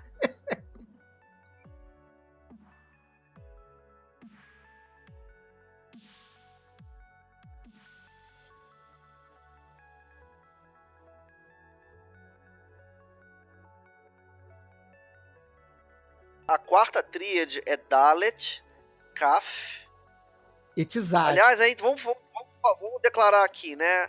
Ele fala que a, a suprema ilusão é Dalet, né? Tem, tem relata, é. Tá, na, tá, na, tá na chave de Dalet. Dalet é a carta, é, como é que é? É a Imperatriz? É Imperatriz, Roda da Fortuna e Estrela. Na leitura antiga. No livro da lei diz que Tzad não é estrela, mas a gente está aqui falando de, de, de uma relação simbólica, de uma estrutura simbólica pré-livro de Thor, né? Porque foi escrito antes. Então, nesse contexto aqui, ele está dizendo que Tzad é a estrela, apesar do livro da lei dizer o contrário. Aí fica o exercício para os teóricos, filósofos, telemitas, se será considerado Tzad aqui como a carta estrela ou se vai ser considerado o imperador. É, vamos, vamos seguir pra gente poder ter uma opinião. Não, não, meu ponto não é desistir da questão, não. É porque, é porque uma hora a gente vai topar com o Rê. Uhum. E aí. É, né? E aí, e aí se aí uma dessas próxima, duas tá leituras. Se, se, se tiver uma leitura que for muito nojenta, aí já resolveu. Se ficar ambíguo, aí tem que pensar melhor. De qualquer forma, só para comentar o inocente aqui, é, a única coisa que me, que me vem à, à mente quando a gente fala de inocente a, respe, a respeito dessa tríade é que a cada desvelar que, que sucede, que, que ocorre nessa sucessão de ordens, né, é um, a, a pessoa está nascendo novamente, né, ela está entrando, ela, tá, ela desvelou aquele espaço, né, removeu aquele véu do amor, o véu da vida, o véu da luz, e ela é, é novamente inocente naquele espaço. É, é, eu estou, na verdade, puxando essa leitura, uma leitura de véu de noiva mesmo. Tá? É, não estou não, não, não, baseando em nada mais além disso, nenhuma leitura muito cabalística bizarra, não. Tá? Mas é o meu chute que eu jogo no, no inocente aqui para, para o, os desvelares da quarta tríade. Não sei se alguém quer chutar alguma outra coisa, se alguém quer aumentar o quatrocentos e dezoito... É, eu não consigo ler o inocente, honestamente. Uhum. É, acho misterioso aí o que, que inocente tem a ver com essa história. Uhum. Quer dizer, é claro que eu poderia só fazer uma leitura, né, pô, sem graça, né, que é falar sobre inocência, né, uhum. Porque você está aumentando a sua inocência, sim, mas eu continuo sem saber o que isso quer dizer. Agora, sobre o quatrocentos e dezoito, eu já acho interessante, porque ele não só fala de quatrocentos e dezoito, como ele explicita que É, a chave dessa tríade é o número trinta e oito. Uhum. E onze, na, no, no Crowley, e, pré, e, e Crowley já tinha essa opinião que a gente tem nos diários dele, isso bem antigo, que onze é o número da magia. Uhum. É, ele começa o Magic dizendo isso. É, então, de alguma maneira, a gente tem aqui que a... De alguma, eu vou fazer uma leitura muito assim, mas, mas não sou muito convicto disso não, é só uma leitura qualquer, né, de que a magia da, né, dessa coluna, ela é o número quatrocentos e dezoito. E o número quatrocentos e dezoito para o Crowley, ele é o grande número da grande obra. A grande obra é Abrahadabra. Né? É, pois é, a palavra Abrahadabra. Então aí, de alguma maneira, tá, tá implícito, uhum, que trata-se da grande obra. Mas eu acho esquisito é, falar sobre isso aqui nesse, nessa tríade, porque né, quando a gente começar a falar das tríades seguintes, A, a grande obra, uhum, ela vai também aparecer claramente como sendo tópico. É, assim, eu, eu acho assim, é, então... visualmente interessante que essa seja a tríade central, tá? Entre as sete tríades, essa é a quarta, é a que tá no meio. Tem tríade, três tríades para um lado e três tríades para o outro. Ela divide.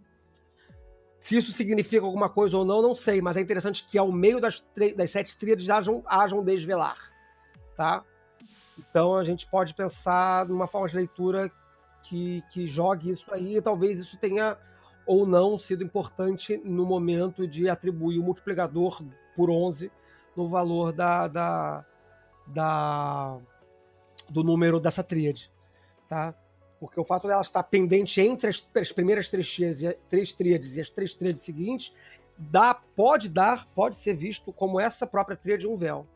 Comentários, reflexões, pichações. Quinta tríade, vambora.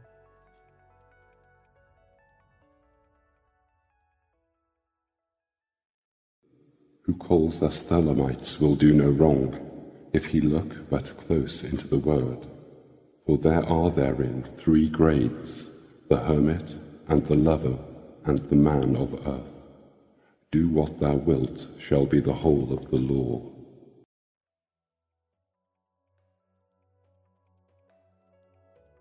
Quinta tríade, Het Lamed Kof, equivalentes a Imperador, Justiça e a Lua. Formação, equilíbrio na pedra pública, equilíbrio do caminho e entre as conchas.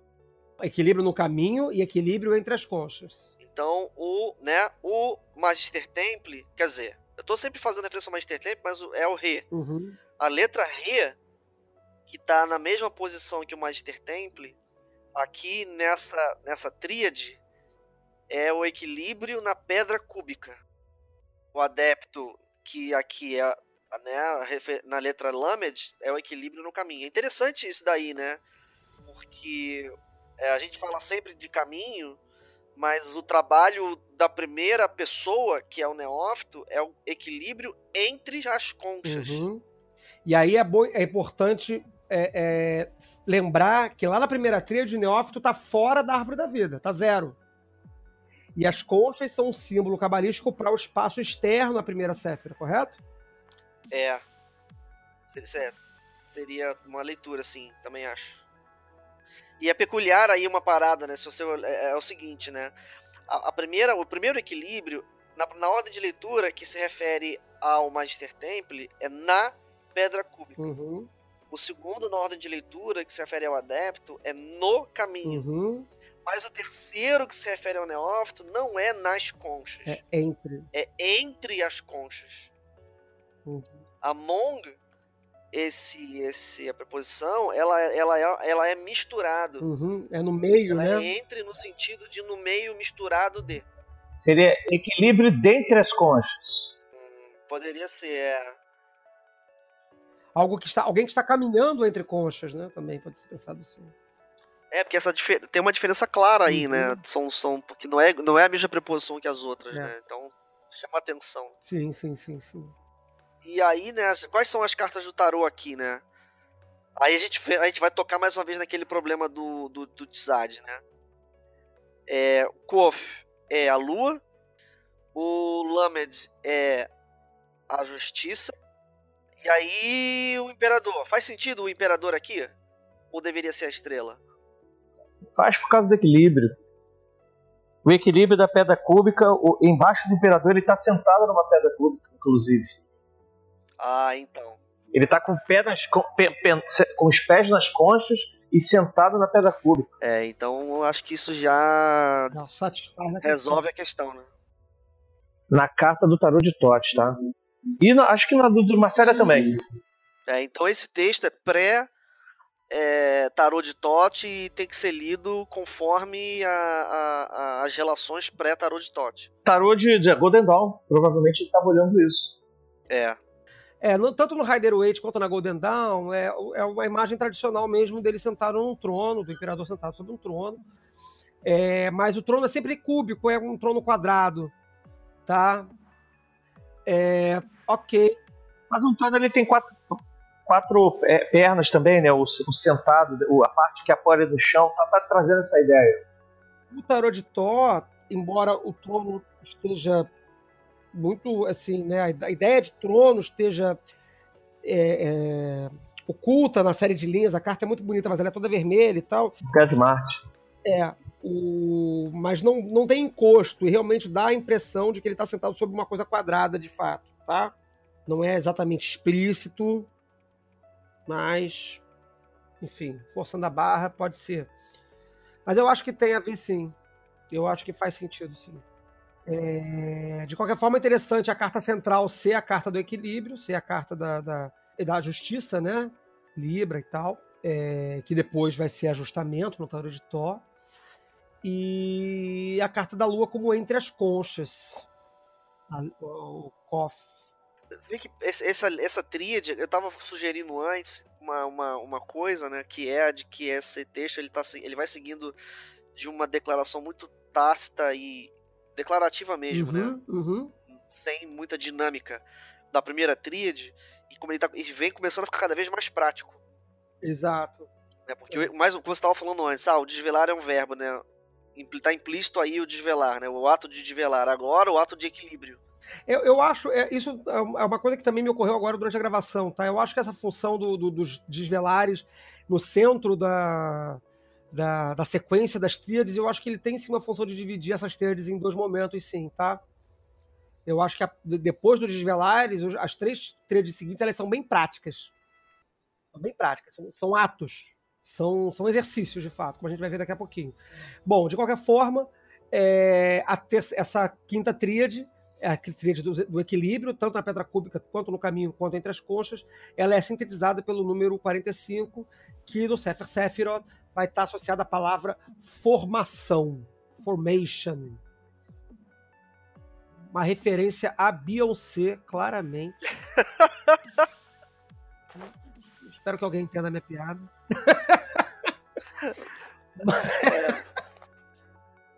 Tem uma, tem uma coincidência aqui De, de, de, de, de letra com palavra, que é o seguinte, né? Ali na, na letra Kof, que uhum. corresponde aí no, dentro da, do texto a, ao trecho que diz entre as conchas, uhum. e Kof é justamente a primeira letra da palavra Qliphoth. Ah, interessante. Boa, interessante. boa. Boa. Kof é nuca, né? Às vezes, vale, é, às vezes valeria uma análise aí, talvez, de procurar se não tem outras coincidências parecidas. É.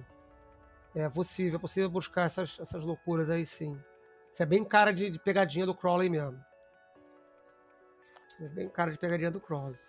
Sobre a pedra cúbica, alguém quer falar alguma coisa? Isso é um, é um ícone alquímico, né? É, pois é. Não é não? Porque shells, conchas, a gente meio que deu uma esclarecida aqui quando eu falei que conchas é um, é um, é um espaço, é um, é um é, é referenciado ao, ao espaço externo à primeira séfira, a séfira de, de, de Malkuth, né? É, que, é que, que faz referência ao Qliphoth dentro da, da, da, da, da narrativa da Árvore da, da Vida. Árvore da Vida, exatamente. As Qliphoths, que são uma tradução de conchas, né? A gente, você falou de Qliphoth, mas a gente não fez essa conexão, né? Qliphoth é conchas, né? Dentro da tradição é, é, cabalística, né?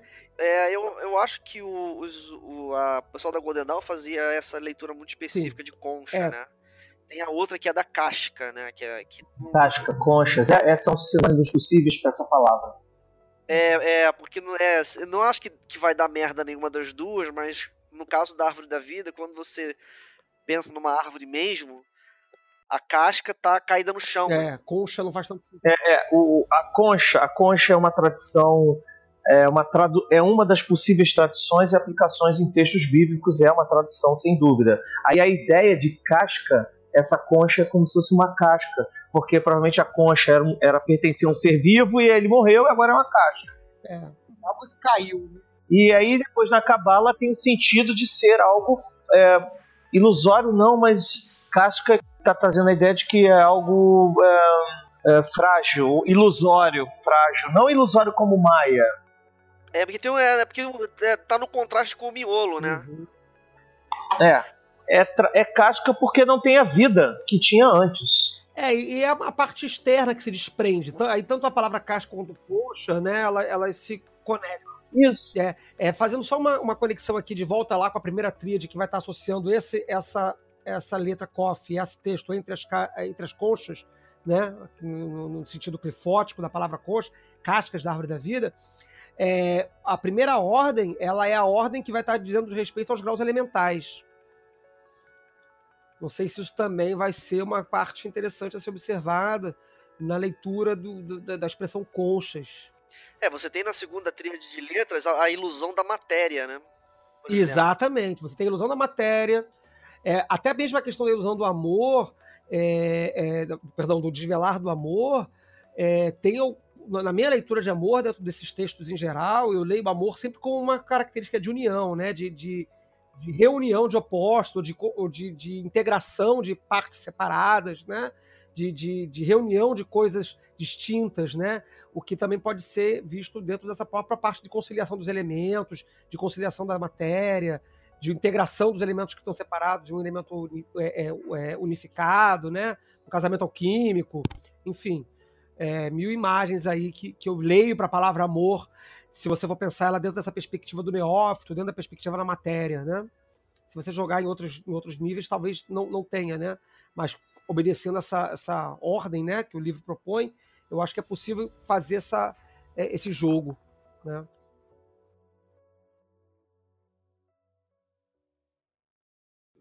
Who calls us Thelemites will do no wrong, if he look but close into the word. For there are therein three grades, the hermit, and the lover, and the man of earth. Do what thou wilt shall be the whole of the law.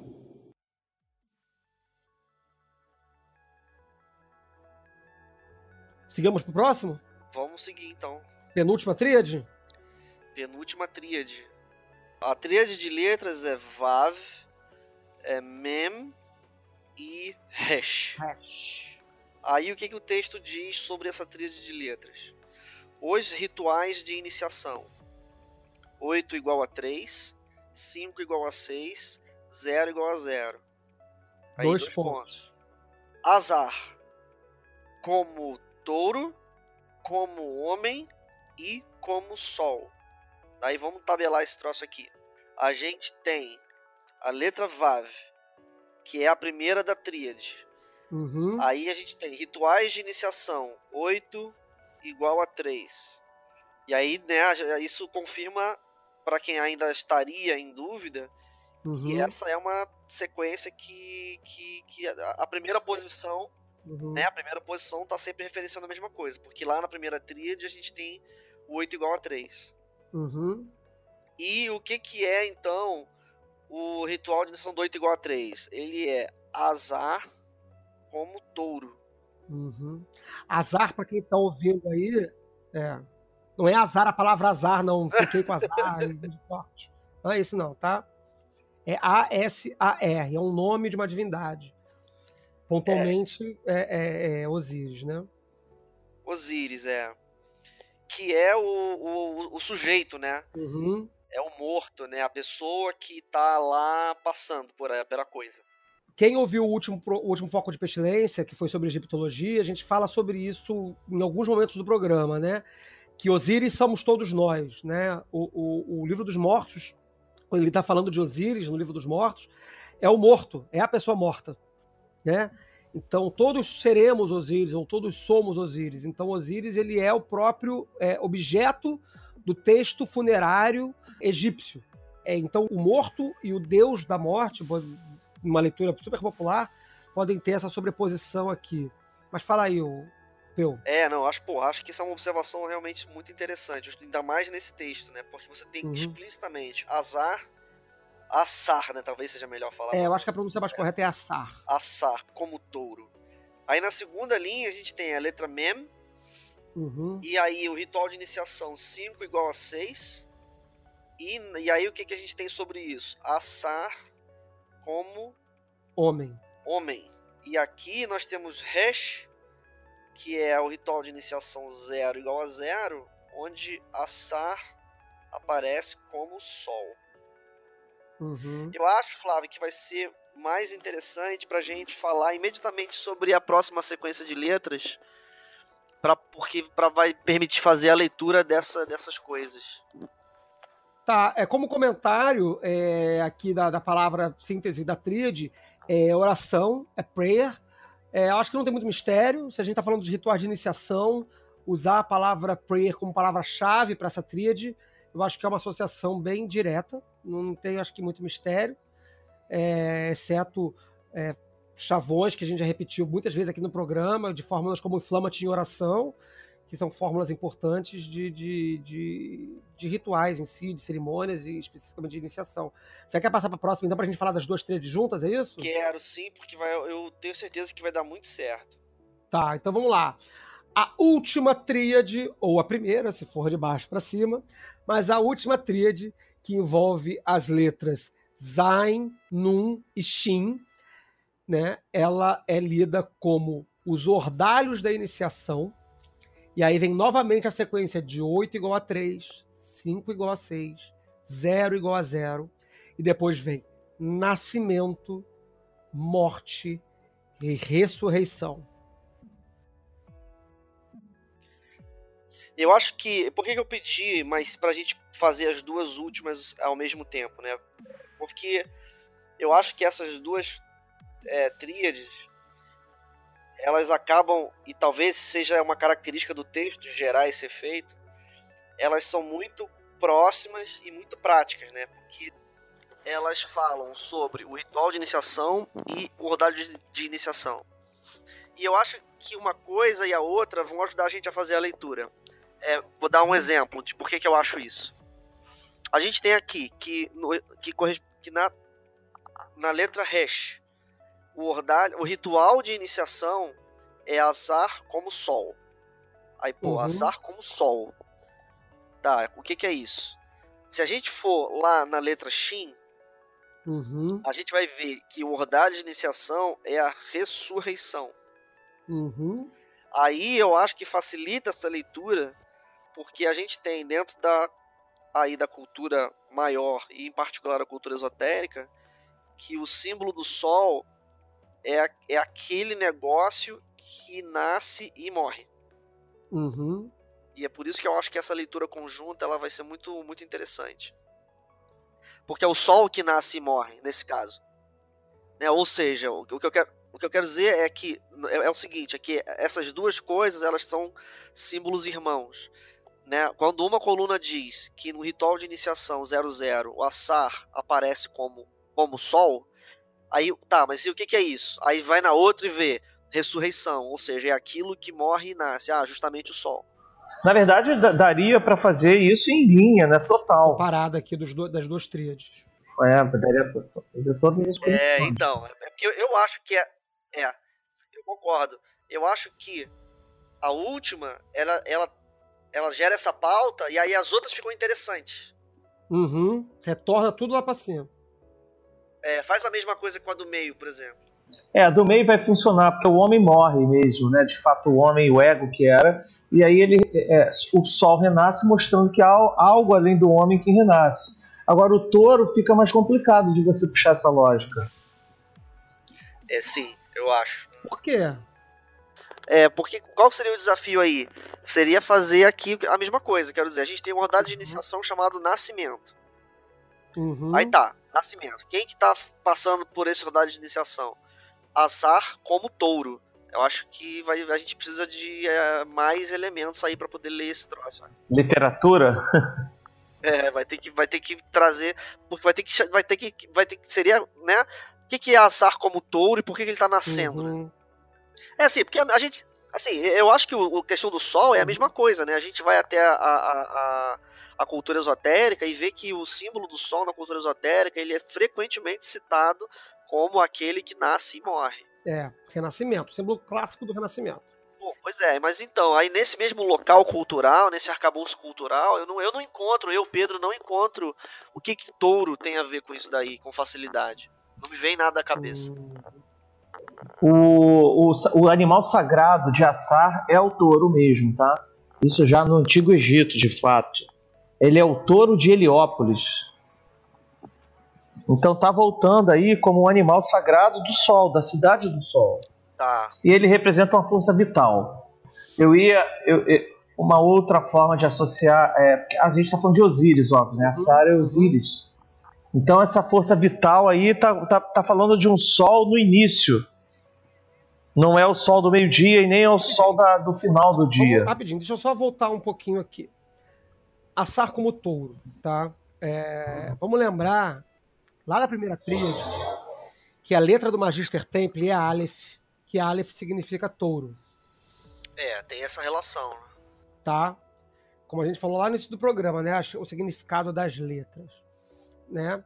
E a gente tem aqui Zain. Aqui é, é, é o ordalho é Zain, né? O ordalho é Zain. Vamos na, vamos no tarô de novo que a gente já tinha feito antes, né? Zain é Zain é amante. As cartas, as cartas da sequência é amante, morte e julgamento.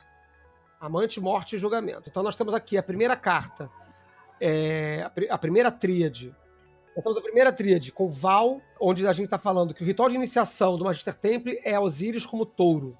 E a gente tem aqui as cartas Os Amantes. E que conectando com a última tríade, nós temos que o ordalho desta, desta iniciação, ou seja, uma vez passado pelo ritual, o ordalho desta iniciação é o ordalho do nascimento. Foi representado esse sim pela, pela carta é, Os Amantes. A carta do Assar como touro é o hierofante. Então nós temos Assar como touro e a carta hierofante e o, o ordalho de nascimento como amantes. Que, alguém consegue costurar alguma coisa aí? É, costurar da terceira ordem sempre vai ser muito difícil, né? É ser sempre muito difícil, muito distante, né? Eu acho assim, vou só dar um chutão aqui bonito, aqui, tá?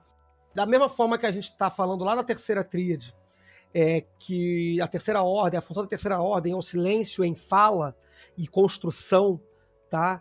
É, e que este é o supremo desvelar ou desvelar da luz, me parece bastante lógico que a gente esteja falando de nascimento, tá?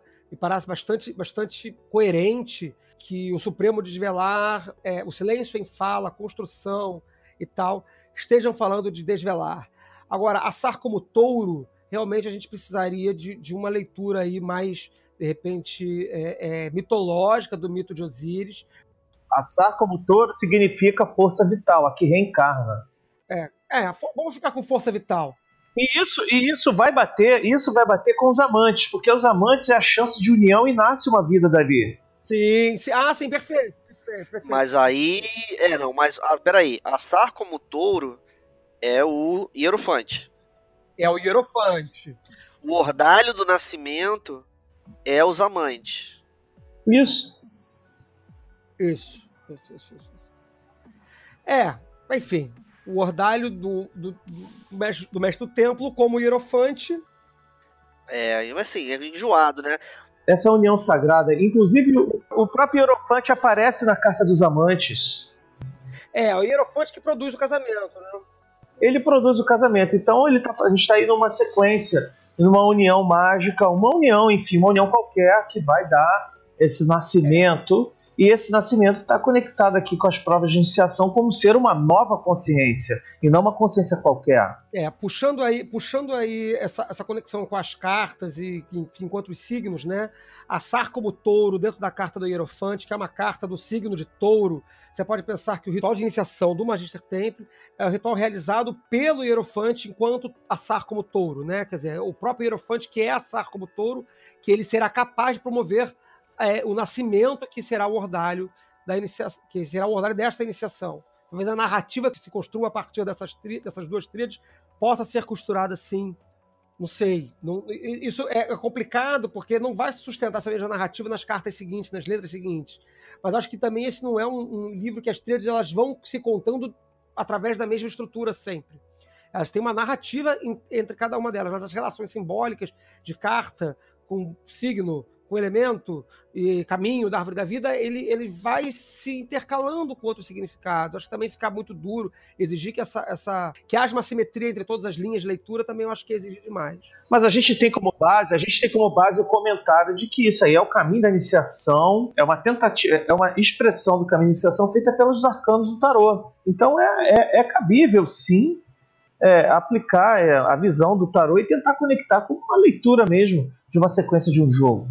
Eu acho que sim, que, que, não, que, né, que isso aqui está imerso nesse, nesse, nesse negócio e que é, a relação, né, entre as coisas é óbvia. O, o que eu acho é só o seguinte, que esse texto, ele não, eu não acho, eu pessoalmente não acho que esse texto ele, ele, ele tem um buraco, ele, ele, tem, ele tá faltando alguma coisa. Uhum. Tá, concordo. concordo. Eu, eu, eu, eu acho esse texto um texto bem... Eu acho que ele é um texto que ele, tá, ele é completo em si mesmo. E por que eu digo isso? Porque a, a, aquilo, que, aquilo que a gente vai chamar de associação com o tarô não pode, não pode ser alienígena o texto. Vai, precisa uhum. ser o contrário. É. Precisa ser compatível. De todas as possibilidades do tarô tem que vir na direção daquilo que está no texto. Está ali. É, porque, né, porque, por exemplo, dentro do próprio texto a gente tem a linha para poder se explicar mutuamente. Então agora que a gente chegou até o final, a gente pode fazer o seguinte, por exemplo, vamos falar da linha do meio, do Adeptus, né, que é, né, aí o grande tesão e a grande obsessão de todo o telemita. Né? Uhum. Então o que, que o texto fala sobre o Adeptus? A gente tem Hit, o Adeptus. Tet, a ilusão da força. Yod, a função é silêncio ou preservação. Kaf, a, o desvelar da vida. Lamed, o equilíbrio no caminho. Mem, o ritual de iniciação cinco igual a seis, que é Assar como homem. E Nun, o ordalho de iniciação cinco igual a seis, que é a morte. Eu acho que essas coisas, elas todas estão dentro de uma, uma espécie de, de sentença que se explica mutuamente. Uhum. Então, por exemplo, a gente tem um lugar dizendo que a função da ordem é silêncio ou preservação, mas o ordalho da iniciação é a morte. Mas o equilíbrio é no caminho. Essas coisas, elas têm que ser compatíveis entre si. É, não interessa o que o tarô diga, é, é isso que eu quero dizer. Sim, sim, isso, isso faz um ajuste da, da, da concatenação. Quando a gente vai ligar as coisas, isso faz um ajuste no discurso. É, é, meio que não permite que a gente vá muito além em todos os significados possíveis, porque as coisas ali estão se, é, é, se delimitando. As próximas palavras, a coluna, o cruzamento dessas informações delimita a, a, a significância. É, olha que peculiar aqui, eu acabei de, de perceber isso aqui, não tinha, não tinha visto isso aqui ainda. Você tem, no, você tem na linha do adepto o ordalho da iniciação, que é a morte, e o desvelar da vida. Eu tô lendo certo? Sim. Sim. Olha aí. É, mas foi como eu falei também sobre, sobre o nascimento. Eu acho que tem o, o ordalho da iniciação cujo nascimento, eu acho que tem super a ver com o, o desvelar da luz. É dar a luz. É, se nascimento aqui é o parto, né? Não tinha, é, o, é o, o trabalho de parto, né? O ordalho é o trabalho de parto. Sim. É o parto. É o, é o... Sim, o parto é o ordalho. Né? É, é o ordalho, é a pessoa atravessar. Você é o, né, o sujeito da, da situação. O ordalho dele é atravessar o uhum. nascimento. Saiu do útero. O ordalho anterior é a morte. Que é a preservação. Porque é o silêncio. Que é o silêncio. Você morre e fica em silêncio. Isso, onde, se a gente joga dentro do, do, do, da, de todo o cenário egiptológico, do, do, do, do, da egiptomania crowleyana, golden dawniana, lá da, da, da galera, é a, a morte é a mumificação, é a preservação. Ah, é realmente, né? O ato... A, Assar a... como homem. É Assar como homem, é Osíris, como todos nós, mumificado dentro para a morte, para guardar a ressurreição, para guardar o nascimento. Ah, isso é interessante, né? A função da segunda ordem é a preservação, é a preservação. Ou seja, é a mumificação do morto. Isso. Mas ao mesmo tempo é o desvelar da vida. Ao mesmo tempo é o desvelar da vida. É, mas o desvelar é aquilo que a gente falou lá atrás. O desvelar não é o que ocorre quando você entra no grau, é o que ocorre quando você sai do grau. É o que você conclui no grau. É o, é o processo de saída. É o que você é, é, é o, que, o que ocorre na conclusão do, da ordem. Não na segunda ordem. É, não, ocorre na segunda ordem, mas não ocorre quando você entra na segunda. Você entra na segunda ordem e tem o desvelar da vida. Você só é o contrário, na segunda ordem você só entra se acontecer isso. Não. Não, mas não, então não. O texto é contraditório. Então a gente tem que não. compatibilizar isso aqui.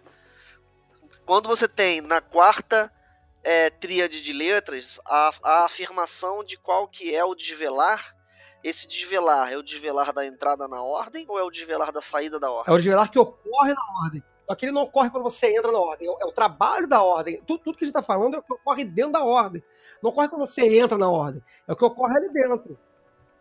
A gente está falando, tá falando da marcação dos títulos, do, que são os, os títulos cabeças na, na dimensão limítrofe de cada ordem.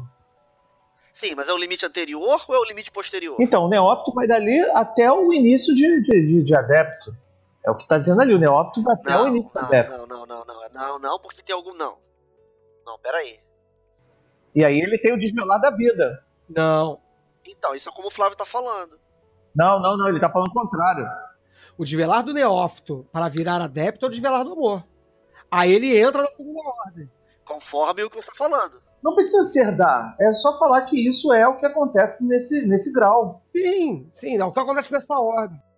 Ué, sim, Alexandre, continua sendo fato dentro aqui do que, daquilo que a gente está falando, que na lógica do texto, desvelar do amor é aquilo que leva o neófito a adepto. Exatamente, é isso. Conforme é o texto. Sim, sim, sim, sim, sem dúvida. Tem tudo a ver com a Sephyra, inclusive, a Sephyra de Netson. Isso, também, perfeito. Ou seja, o desvelar da vida é aquilo que vai acontecer com o adepto transitando para Magister Temp. Isso, é, isso aí, mas é isso que a gente tá falando desde o início, gente, pelo amor de Deus. É, não, pois é, porque de repente deu bug aqui. É, é o que ocorre dentro da ordem. É, é, é o, que, o que ocorre na primeira ordem. O que ocorre na primeira ordem é o desvelar do amor. Não significa que isso ocorre quando você botou o pé na primeira ordem e ocorreu o desvelado, você desvelou o amor e entrou na primeira ordem. Não, é o contrário. É o que ocorre dentro da primeira ordem, é o processo de desvelar do amor.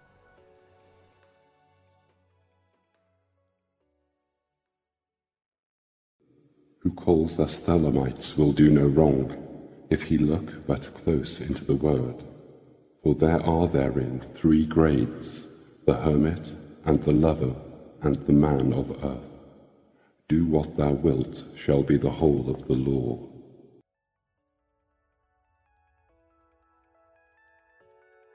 Tem um negócio interessante sobre esse texto aqui, que está que tá aparecendo na nossa confusão, que é o seguinte. Esse texto não compreende ninguém fora da ordem. Não. É, vamos, tá vamos, vou falar, eu vou falar isso aqui porque está tá implícito na, na confusão entre nós três, mas aí a gente explicita ele agora. Dentro desse texto, não existe entrar na ordem. Uhum. Não tem nada antes de neófito. Repara? Sim. É, é não tem. Perfeito. Eu estou falando do texto. Né? Eu não estou falando, não tô falando de nenhuma ordem do mundo real. Estou falando só do texto. Uhum. Não existe entrada para neófito nesse texto. Uhum. Não. Né? Porque essa é a leitura que, que vocês estão fazendo da quarta tríade. Quando a quarta tríade diz desvelar do amor é, na mesma linha do neófito, isso não é algo que transforma uma pessoa de, de, do ser anterior em neófito. Não, é. Porque ela já é neófito. Ela já Ninguém, é. Não tem nada antes de neófito. Isso. Tanto é que o neófito ele é zero igual a zero. Uhum. Isso, o começo é ali. É o profano, ele é todo mundo. Ele é todo mundo, ele engloba, engloba todo mundo que entra nesse caminho ou não. Ou seja, ele está falando da alma no primeiro estágio. Qualquer pessoa, qualquer consciência. É o, é o, é o profano barra acabei de começar. Isso. Eu concordo com essa visão. Vamos gerar um grande brasileira aí, que os brasileiros vão descobrir que todo mundo é neófito. Vai ser muito interessante a internet nos próximos dias aí. Muito bom. Ah, pode, pode botar lá no seu perfil da internet lá, o Liber Vel Cabale Trium Literarum disse que você é neófito. A palavra, a palavra para essas duas, a gente acabou não citando, né, da, da sexta tríade é oração. Isso a gente falou, a gente não falou da última. Falou. A última é, é. choro. É, o weeping é, é choro. É porque ele não disse. É engraçado que ele não disse crying, né? Ele diz weeping. Talvez né? chorar copiosamente. É bem lamurioso bem... mesmo.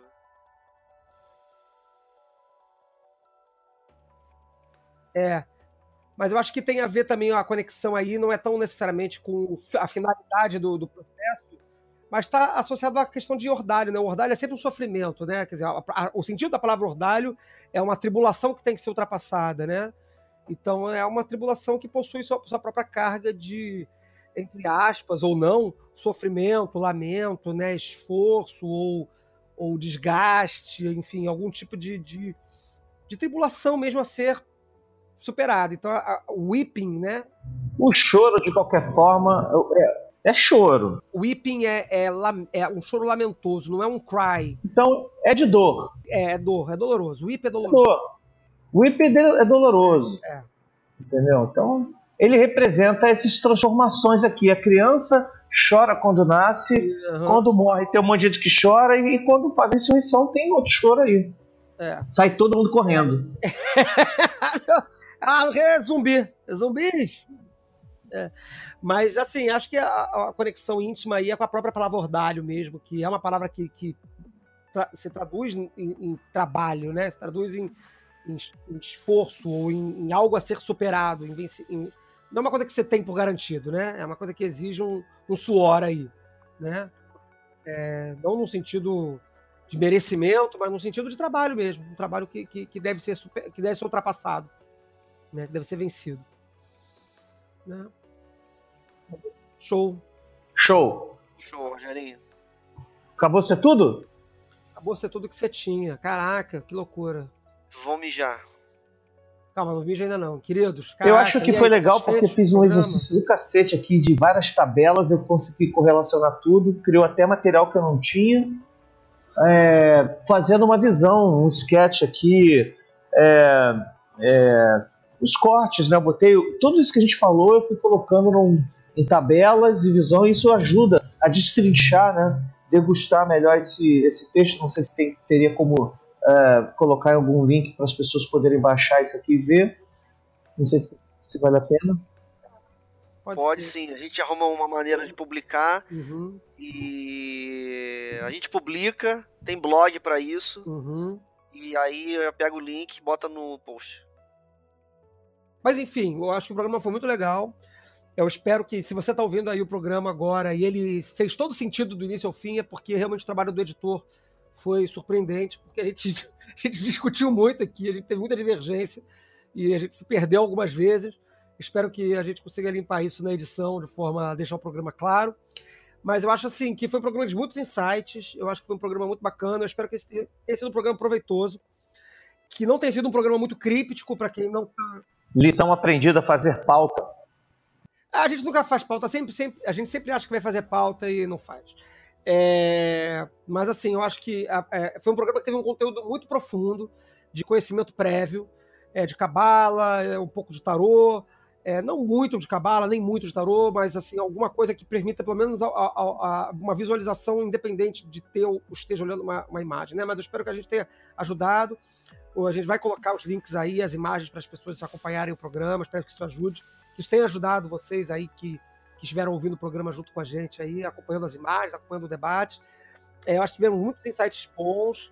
Eu acho que foi até oportuno que esse programa tenha vindo em sequência ao programa de egiptologia, porque é, fisga alguma coisa do que a gente falou lá, então é, possivelmente algo que foi falado no programa anterior vai, vai ter servido de, de fundamento para o que a gente conversou aqui, especialmente agora aqui no final, sobre Osíris.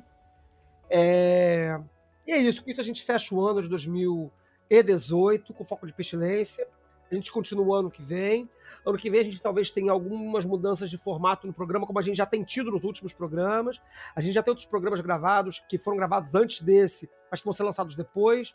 Mas é, novidades aí para dois mil e dezenove no formato do programa. E, e é isso. É, palavras finais de cada um aí, Alexandre? É, não, eu gostei, fui pego de surpresa aí para participar. Não consegui, me, me preparei just in time, assim, ó, durante o programa fui, fui, fui consultando fontes para poder fazer alguma contribuição.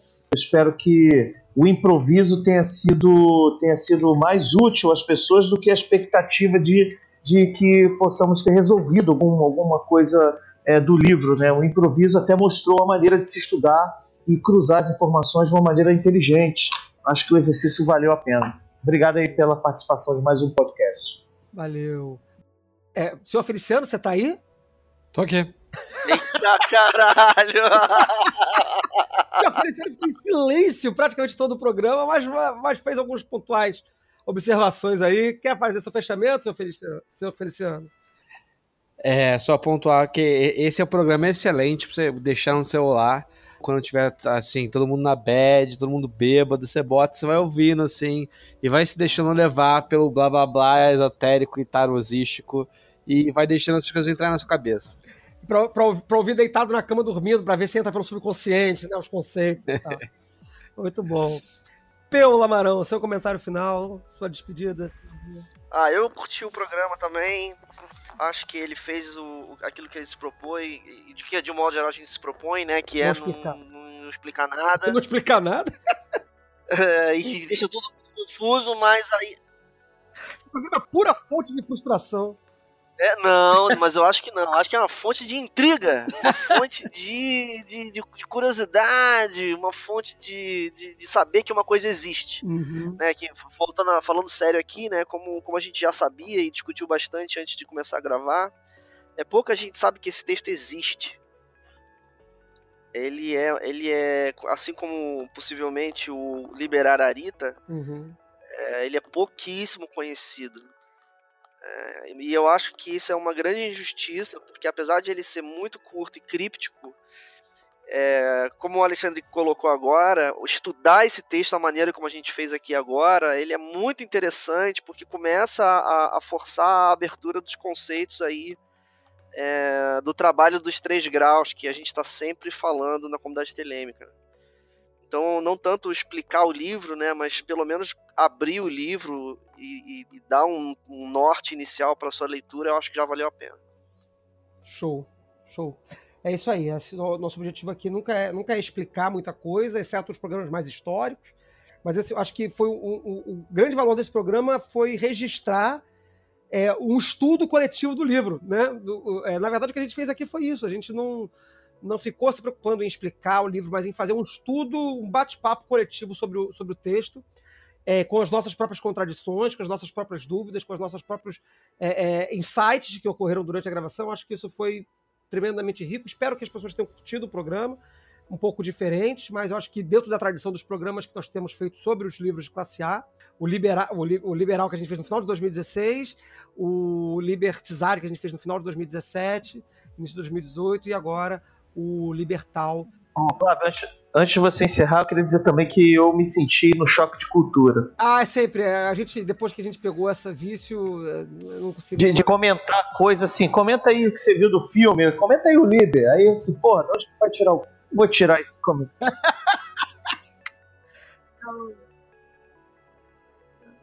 É o choque... É o choque de adeptos. Choque de ocultura, é, vamos lá. De ocultura. É... é um choque de ocultura. Vamos fazer um negócio aí da pra frente aí, então. Queridos, então, muito obrigado a toda a audiência, todo mundo que aguentou o programa. A gente ficou um programa longo, mesmo com a edição, ele vai ficar um programa extenso. Espero que todo mundo tenha curtido, chegado até o final, que foi importante, a conclusão foi boa. E é isso, queridos. Feliz ano novo a todos. Um beijo, abraços e noventa e três.